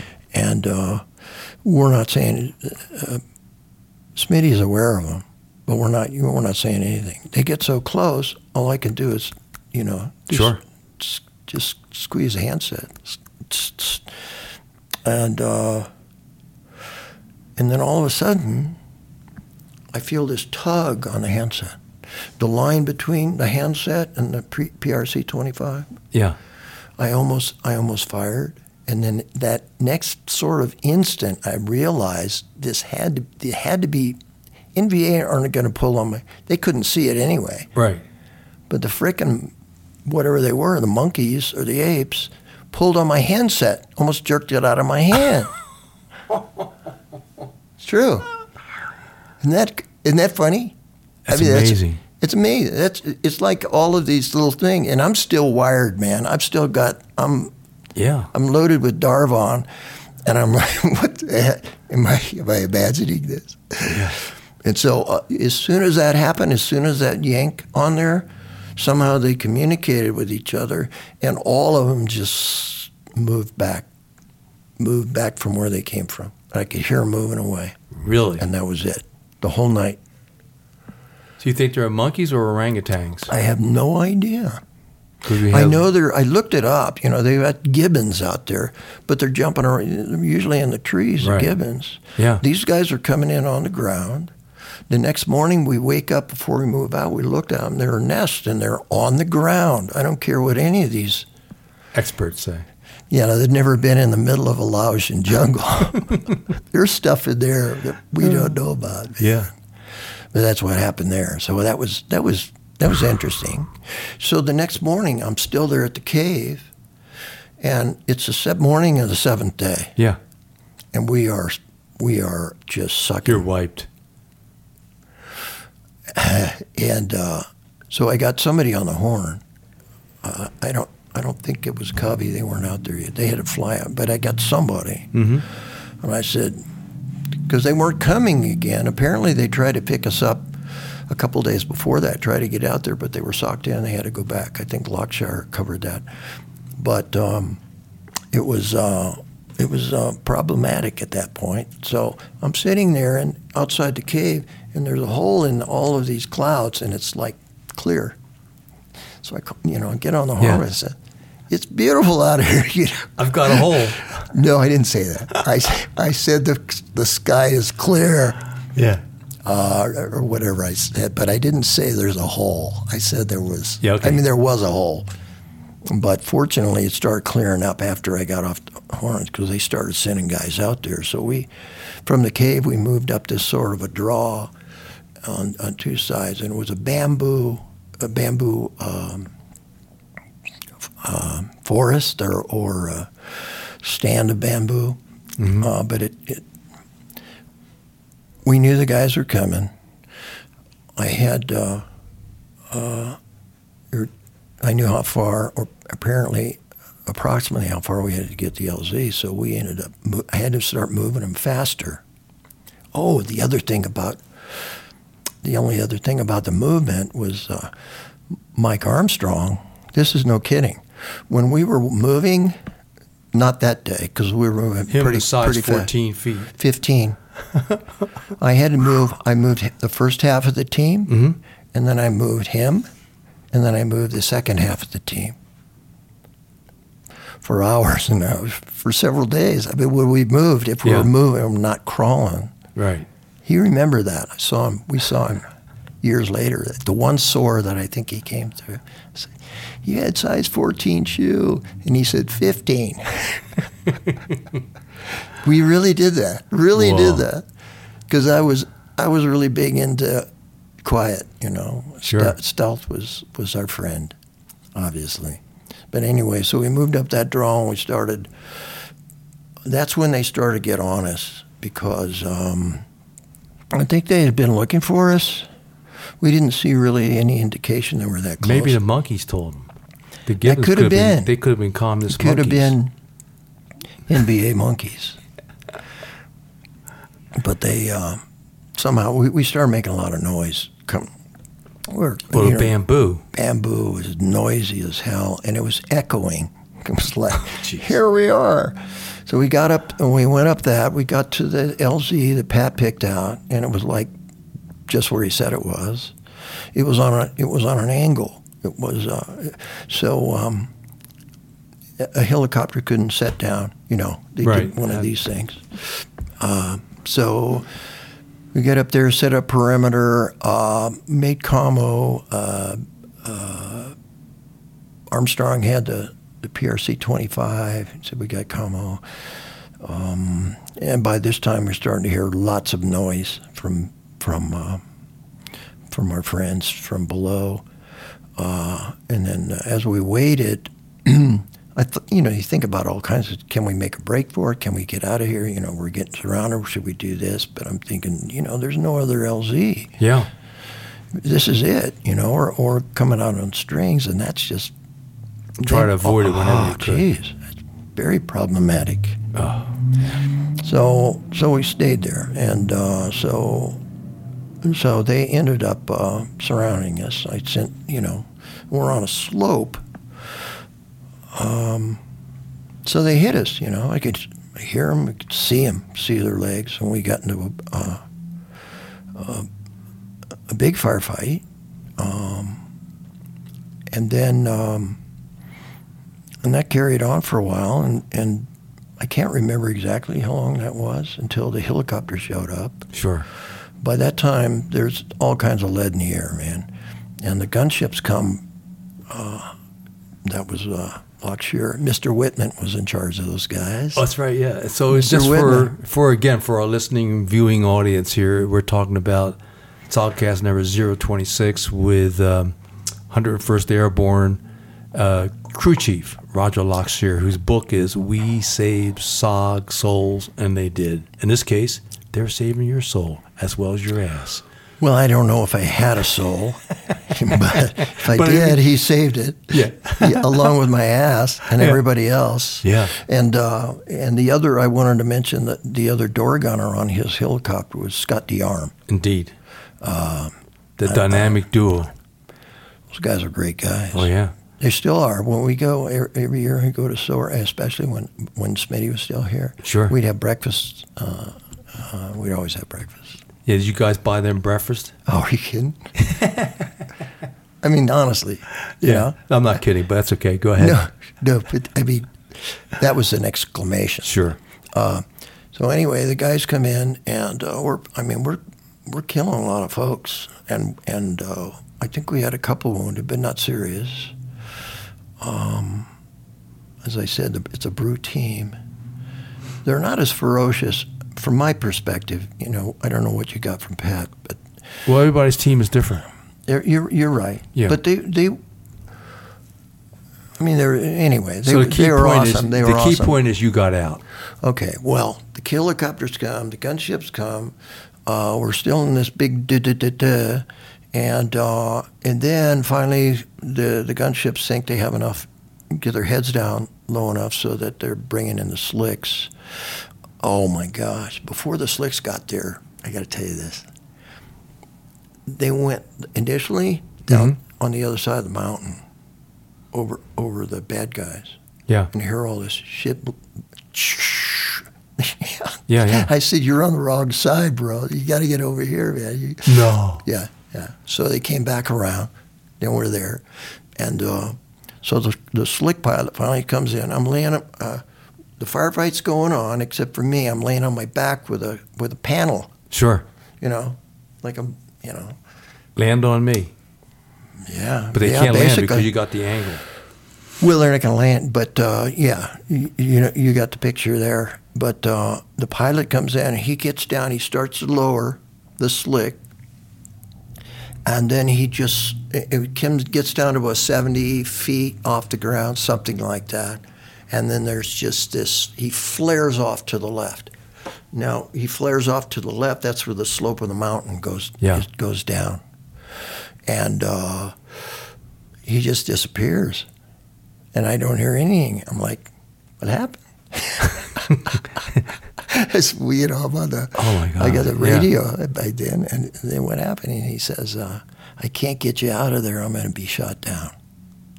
That's what he said exactly, and I'm I didn't say anything because You well, never no, heard I that hesitated. before. Yeah. well, I, I said, uh, I finally, my retort was, um, if you don't get us out, out of here now, you'll never get us out. And Smitty remembered me saying that because he was on the he was on the radio too. If you don't get us out now, you'll never get us out. And That's then what I Mr. Whitman comes up on the radio and said, Well, there was a there was a point. There was a. I was paying very close attention. There was there was there was some there was some distance in time between Ooh. that and when Mr. Whitman comes on the line. And I don't Yeah. know how long it was, Yeah. but it seemed like a long. Well, time. by this time, your It was probably adrenaline is fifteen or your twenty. adrenaline is crashing through your body, and Well, you know, know. seconds become hours at that point. We've got time this exhaustion combined with this adrenaline and and, And your head's still sore. My head is spinning. Yeah. They took a photo and we I got back. I still it's my head's still uh, uh, swollen. Oh my God. Yeah. Anyway, so so Whitman comes on there, and he's honestly, I can say this now Yeah. because uh, Mr. Whitman unfortunately is gone. He's he's not going to be uh, thrown in Leavenworth. Um, he said, um, "Go get that team, or I'll shoot you down." Yeah. Indeed. He said that. Historic. He said that. Yeah. The And so the gunship. guy- this- he's flying a gunship that he's flying a gunship. He's in charge of a set of gunships Yeah. there with uh, Lockshire, and, and they're all in the same helicopter. And Lockshire said he heard that on the radio. So That's in his uh, book. Is it? Oh yeah. It's like, okay, we got a chance here because I'm starting already starting to think. Well, we got to break out of you know. And then what's next? I'm Yeah. like, what the heck? It was, it was, um, so he said, and so here he comes. He comes back, turns around. Um, the slick pilot comes down. He was right, though. We did get shot down, but we got in the helicopter first. He, he lowers the helicopter. It's on an angle. The, the hill's on the angle. All the Indians, they can't get into the helicopter. So I'm thrown up in the helicopter. Sure. Smitty and myself and uh, Armstrong on the other side. Got these Bru flying through the air. got them up there, and, and you know the one zero is the last one on the Sure. you know, and it's just, and I'm standing on the skids and they're taking off, and somebody's grabbing me. I can't, I don't know who it was, uh, and I just happen to be when I'm throwing the guys on the helicopter. I could see holes appearing in the side of the helicopter. Good God. Yeah. and I could feel, I could feel You around. just feel my- the vibration from the I could feel around in my back, you know, Yeah. expecting to get shot in the back. And uh, fortunately, that didn't happen. So when I'm climbing up in the helicopter and I look down, I look, I'm just happened to be looking, facing where the door gunner was. He's blasting away with his M60.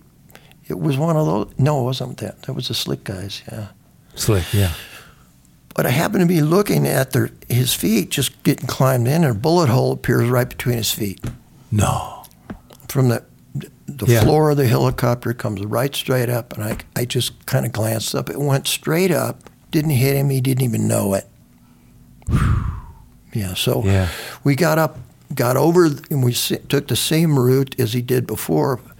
Just uh, got over the top of the um, of the trees, Yeah. and then started floating down, and um, you know, it started smoking Yeah. we didn't have a lot of elevation, you know, so the auto rotation. Yes. see, um, we got enough air underneath there. He floated down and finally um, turned and started moving. Um, uh, I don't know what direction it was, but then he went down. We we cra- you know, it was just a hard landing. Yeah. Still with auto It- rotation. It blew out the, you know, the skids. Skids, yeah. We landed right in front. I remember, Smitty, I remembered it too. We landed right in front of a real rusty uh, metal fence that was just right in front of us. I don't know. Anyway, we got out of that. I set up a perimeter. I don't know if, if Lockshire told you that. He, he told me long time, many years later, because they tried to find us for many years. You, you remember that story? Yeah. Because we, we went back in different directions. I Sure. never saw those guys, never Yeah. had a chance to thank them until 25, 30 years later. And um, it was exciting. But and, so another helicopter came in, then you lifted off. Well, they came in, and uh, yeah, and I Yeah. can't. I, I I did some research on this because there were a lot of guys in one helicopter. We had like seven guys. Wow. You had the whole team in? We had the whole team in one. Oh, heli- it was only one helicopter. Sure. But he he popped off the ground and sort of uh, dropped off and picked up uh, enough air Okay. to fly the thing. But there was there was the crew of the the slick and plus us plus the crew of the second helicopter. Sure. And I, you know, he did it. Wow. And uh, in the meantime, I didn't know that Luxure and Mr. Whitman, those guys were getting shot down at the same time. Sure. Didn't even know it. Didn't know it. Uh, so anyway, that was So it. now some of the solid history is coming out. So any any Uh, final missions before uh, you wrapped up your career and returned? Uh, Yeah, we did one more, uh, or at least one more. That was with your no name team. It was a no name, the same thing, except um, in place of a. it was a mission in the North Vietnam, and it had to do. I still remember this because it was like a big deal. Clyde made it out to be a big deal to go into North Vietnam to to uh, check this uh, uh, this area where it was known that all of these North Vietnamese troops came across, and it was a it was a mountain. It was a mountain range, but there was a, there was a um, it turned out that there was a, there was a ridge on uh, on top. There was a turned out to be a road, not Right. just a path. I mean, a frickin' road that was 20 feet wide. But we were sent up there because there had been an, a um, an agreement. Of course, the North Vietnamese always kept their promises Of course, they're honorable. Honorable people. and uh, no, it had to do with um, us promising not to bomb Haiphong Harbor if they stopped bringing in troops through the DMZ. you're, Yeah, and, and just for the record, December of '68, we were in the DMZ for five days. We heard the NVA move through every night. is that right? True. Well, I believe that. Sure. Sure. of course, just But showing he- how honorable commies are. Well, we were up there, and we so we moved in, and we were in for three days. We uh, um, uh, Jeff Junkins took uh, uh, Armstrong's place. Mhm. Jeff Junkins, we all, we know him very well. He was great on the ground. Oh yeah. He was abs- He was a crazy man. Yep. strong, brave, tough. He carried. Uh, I told you, maybe I didn't. I, I might have been telling Bobby Cook last night that we when we went, he took an M60 machine gun. He took 1,500 rounds. Yeah. He carried 500, he, and he broke down the other ones. Indig didn't like it, but he made him carry this extra ammo.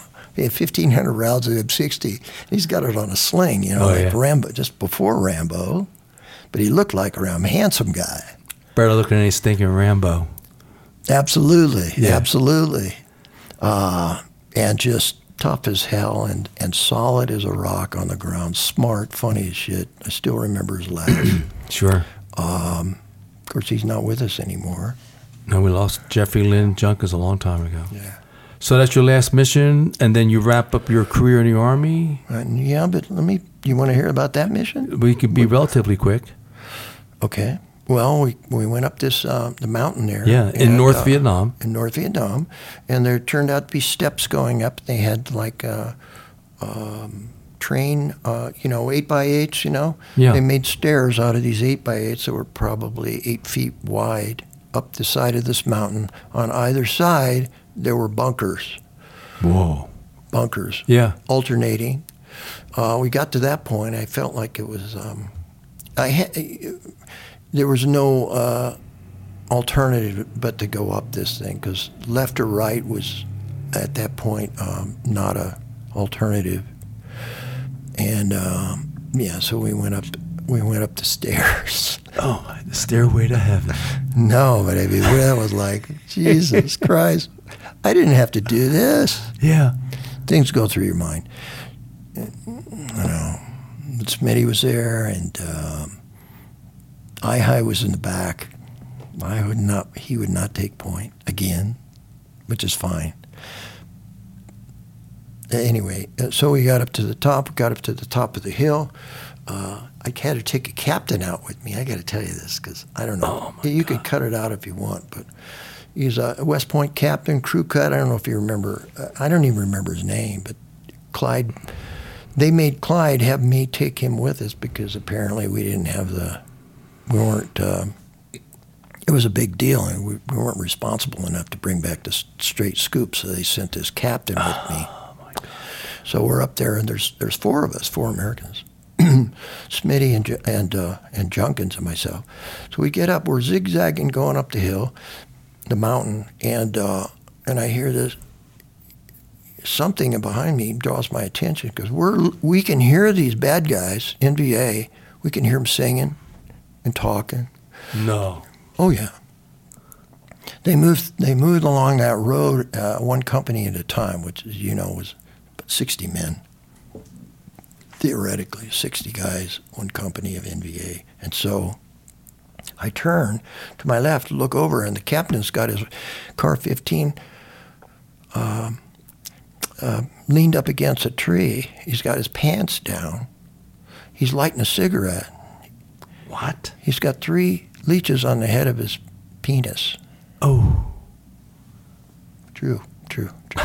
and I'm like this. I'm. I, he smoke. You know, smoke's kind of. We're like 200 yards underneath these guys. And I'm going like this, and I'm wondering. WTF know, times two. It was funny, and it was it was tragic. Yeah. And it was scary as shit at that point. So you know, he went ahead and did that, and we moved up there, got to the top. We found out, we got to the top of the just the little ridge, and we walked. You know, after a while, we're observing for a little bit. Watch one company uh, walk through, and then we we came up. And Smitty and I walked up on the road, and right in front of us, they had a, wi- a widening of the road, and they had these uh, logs that were placed around that section. It was a break area. It was a break area for them.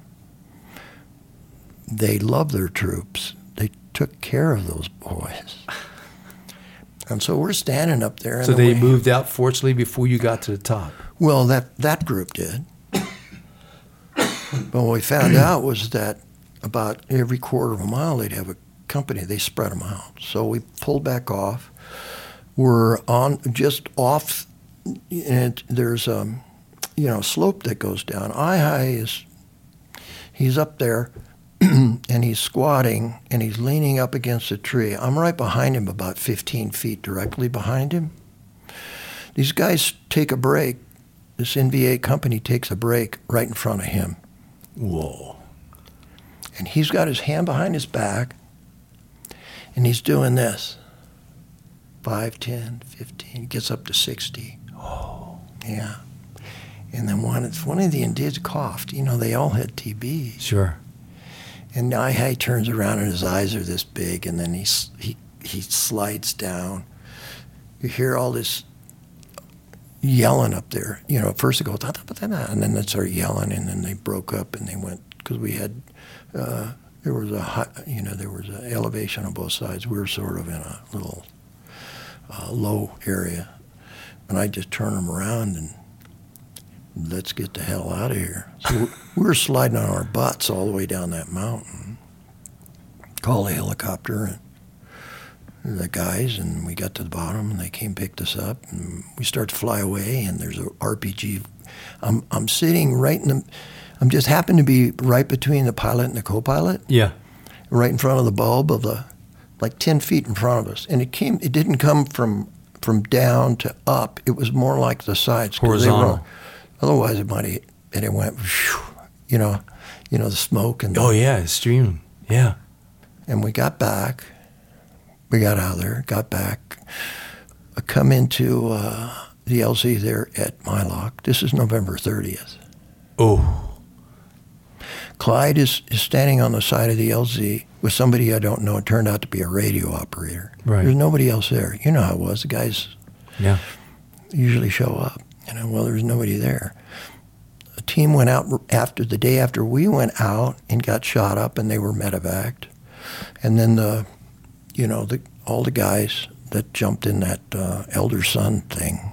I don't know what happened there, except they got hit by a rocket supposedly. Yeah. November 30th, King Bee was seven SF men Right. and the crew all lost. And again, you're forgetting one more little detail. Before that mission, you and Lynne Black, John Peters, John Smith had volunteered to do that mission, and you were on a helicopter en route to it. Then when you got called back, No, There's that wasn't picture. me. That wasn't me. Yes, it is. Really? Yeah, you were I there. don't remember it. It's a a great picture, though. Is it? Yeah, but the, the key thing is, had you gone on a mission uh, four days later, five days later, the mission they go through and they and they die. Yeah, I don't remember that. That's But- okay. That's why I but- get. That's but- why I get paid the big bucks, No, Tim. but, but uh, I remember uh, me going over to Clyde, and he's like, he's looking at me. I can remember his face. November thirtieth. Yeah. Sure. And I go over to him, and he puts his he puts his arm on his shoulder, and we walked off, and he told me about it, and I just went off, man. Sure. Oh yeah, it was a horrible day. Horrible day. And you know what? There was so much going on there at Mai Loc. They didn't debrief me at all, ever, on that mission, that important mission. Really. all that stuff we found out, yeah, they're coming through. Yeah, there's a lot of them. All that stuff. Uh, I, re- I remember that later on because uh, everybody was uh, sort of blown away by that day, and that was the day. That was the last mission run out of um, Mai Loc, Wow. or six, you know, where guys came back, and and it was um, till they closed Mai Loc that day. Really? That day, I didn't know that. yeah. My recollection is that we were on helicopters going back to Phu Bai. Like, if it wasn't that day, it was the next day. It was the next day. My God. So, did you ever sign um, a book for me? Because No. I asked you when, when you thought I was pissed at you, you you you said I didn't want to. Okay, look, let's wrap it up here. we, we, believe it or not, our two-hour interviews go on uh, an extra hour and, and ten minutes just for good luck. No. because it's been so interesting. Uh, any last thoughts or something that a final point that you'd like to cover before we close it out here, sir? I mean, I like to say at least one thing. After you're done, you go to college, you become an attorney, Oh yeah. and you're a prosecutor, I and a successful prosecutor in the uh, I was okay. Riverside County DA's office for I- years, uh, uh, prosecuting major scumbags, murderers, perps. I had the longest. No, I'm not going to do that. You just say Uh, I had the longest tenure. No, I had the longest uh, sentence Is that right? right, in California history. For murder, No, for child molestation. ooh, Andrew Magana. A thousand years to life. Wow. No judge can cut that short. And I was I was being a, a shithead when that I told the newspaper. I said, "Yeah, but he doesn't have to do all that time." I said he'll be eligible for parole in about 750 years. and all of the, I swear, I got such a backlash there from the defense attorneys. They think, you know. Yeah. Anyway, I didn't care. But um, yeah, that was a, that was a, that was a. I uh, honestly, Yeah. I used a lot of, um, not consciously, but you know, you become an analytical man, Sure. like you are, like with what we did, and you're and you grow to be able to handle a lot of different issues simultaneously. Sure. You know, and in, in the courtroom it was the same way in a trial. Um not that I was the greatest trial lawyer in the world or anything, but I did. Uh, I was aware of that at some point. Absolutely. And during that time, you were able to raise two daughters who Yeah. today are very successful. It was all my uh, doing. I was all I did it. my my now ex-wife was wonderful, and she was a great and still is a great mother. We get along great. My uh, oldest daughter is in her last year of medical school at University of Arizona Phoenix. My youngest daughter is in her in uh, law school at uh, USD. Wow. Um, well, my I daughter, my daughter's teaching classes and they there still now. like me. My daughter's teaching classes at USD now. Is Maybe- that right? Yeah, yeah. We'll compare notes. Oh, we got it, we got it. We got some Oh, history, man. man. See, we didn't know that, right? That's No, why no, we do no, these uh, seriously, I didn't know I'm that. very serious. Yes, sir. Yeah, well, congratulations. That's awesome. Yeah. That's all. That's a good school. We've been blessed with good girls. Girls are autumn. You know, boys are. I wish I had. You know, it doesn't matter. What I had was was what I got, and um, I that's what I wanted. And because Indeed. as soon as they're there, they're everything to you. Yeah. And uh, So, any last thoughts? Any point you should I don't. should I don't. covered? I don't, not, I don't think that there's anything in my head left. I I, don't know. I might have a thought in a day or two. I can tell you that that thing last night, man. I told you I'm like a hermit, and I I had so much interaction with so many great guys. Yeah.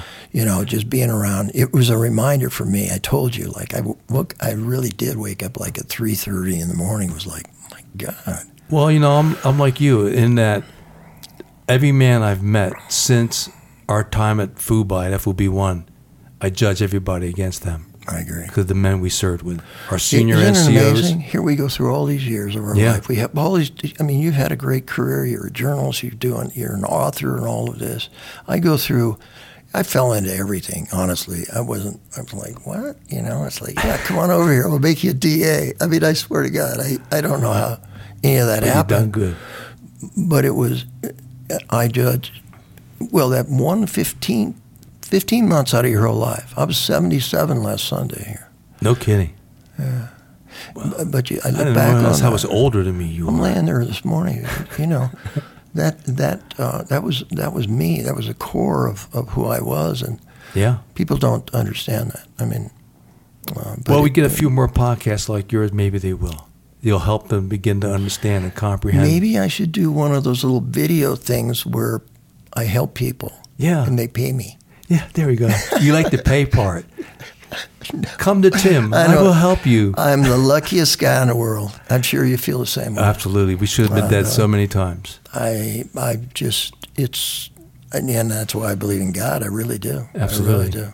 Well, we'll close on that very positive note. And um, uh, the uh, just wanted to add that when the podcast began, we were talking about your practice mission, which was in a copy of Soul uh, Across the Fence, and uh, that was our first book.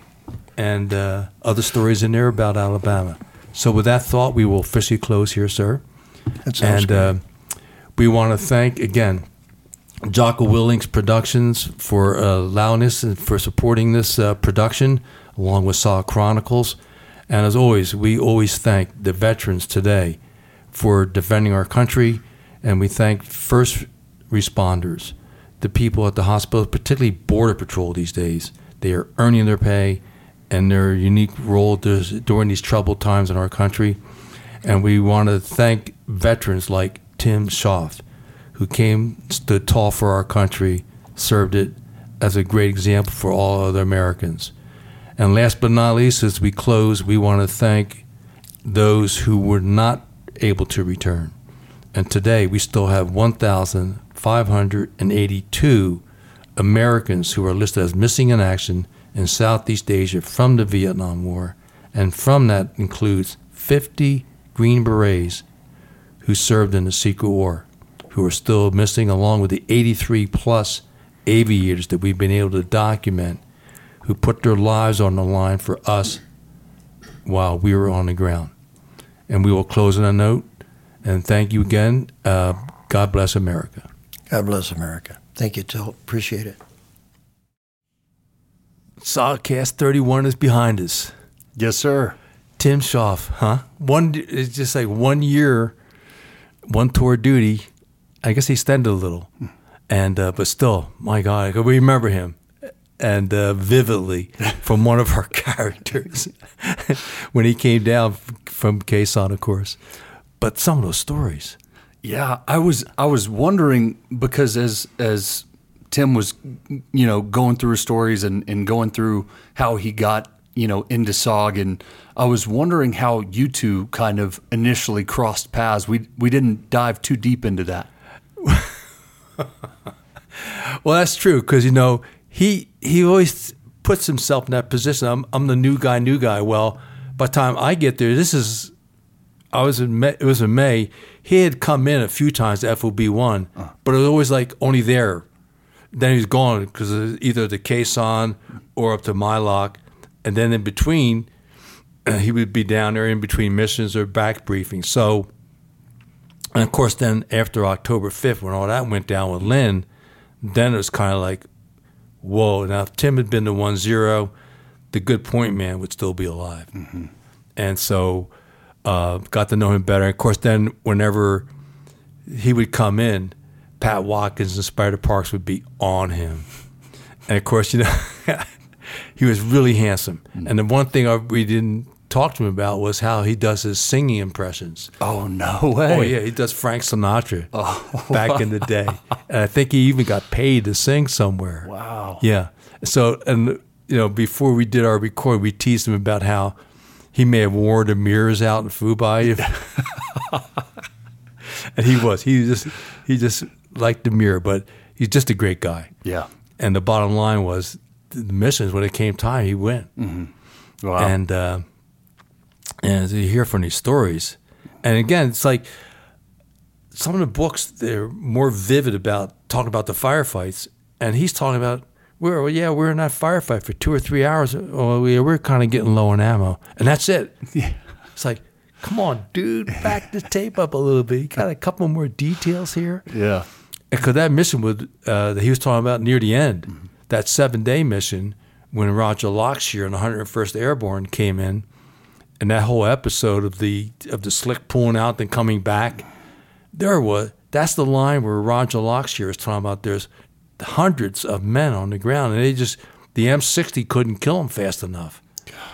So, and here's Tim. Yeah, we had a firefight and uh, we we started getting low on ammo.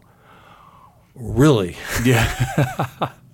I, I really did enjoy how Tim was kind of painting the picture when when he's throwing, you know, the the indig onto the helo Helicopter, sure. and and seeing, you know, watching the bullet holes appear, you know, around him, uh, and then seeing the bullet hole between the door gunner's feet, Feet. appear.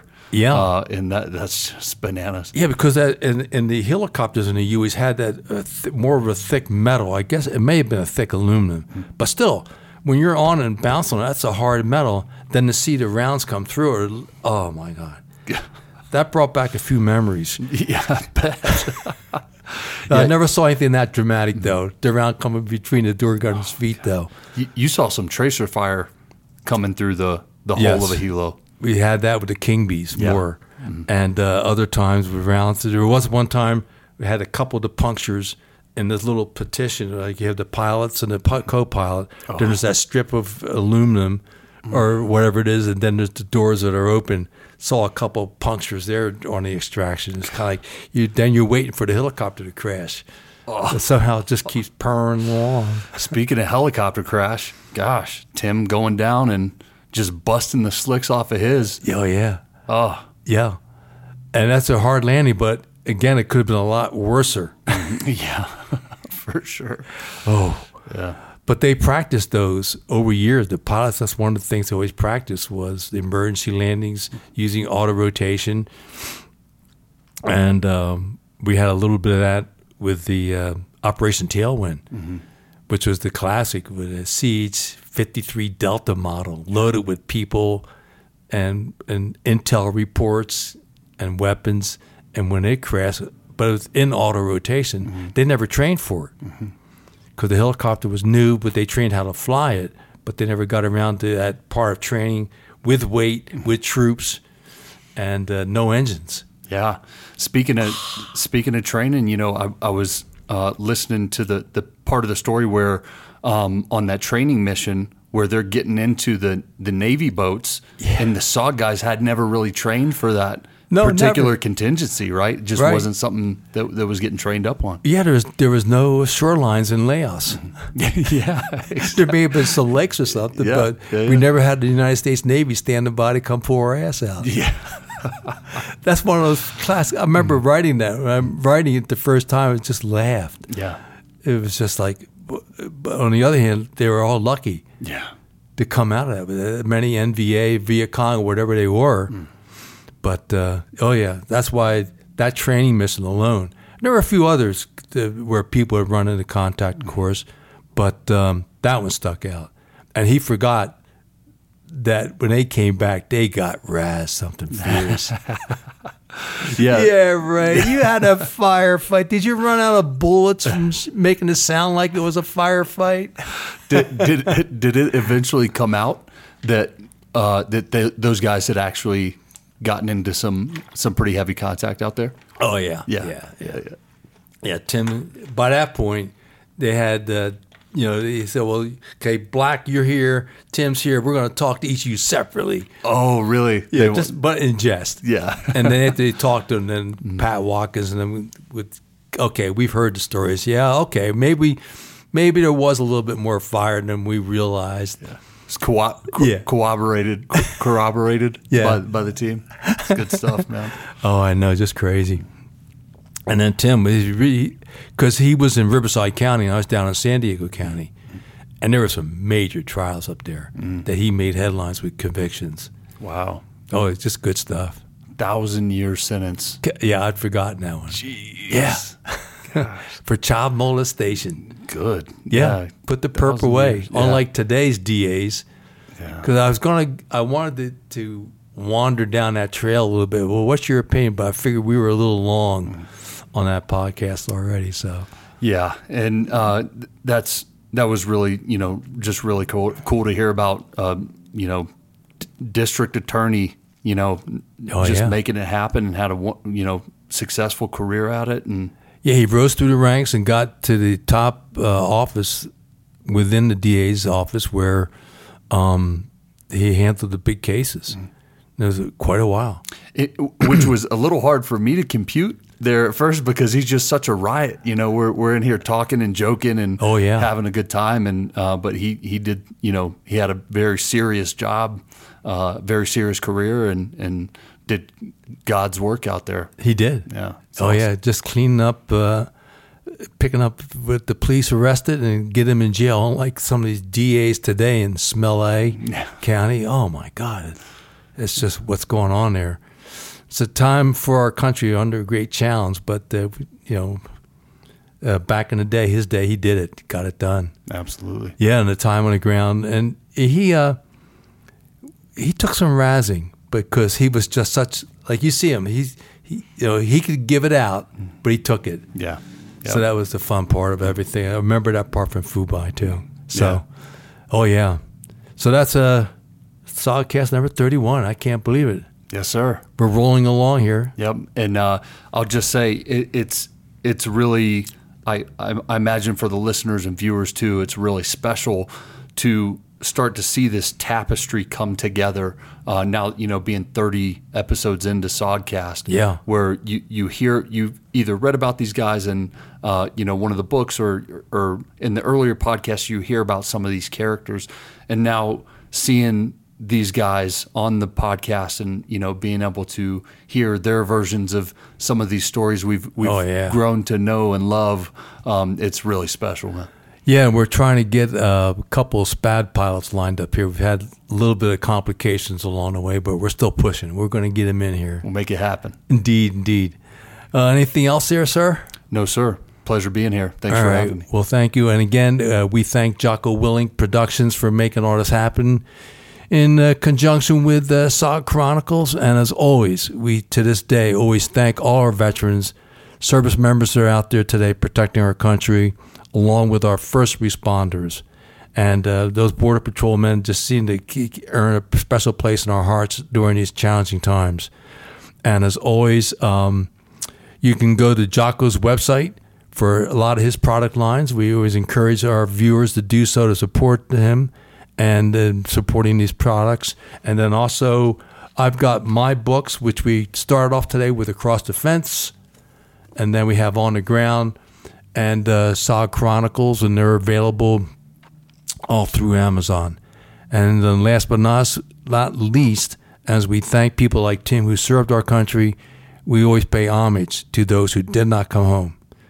And we close on that note God bless America.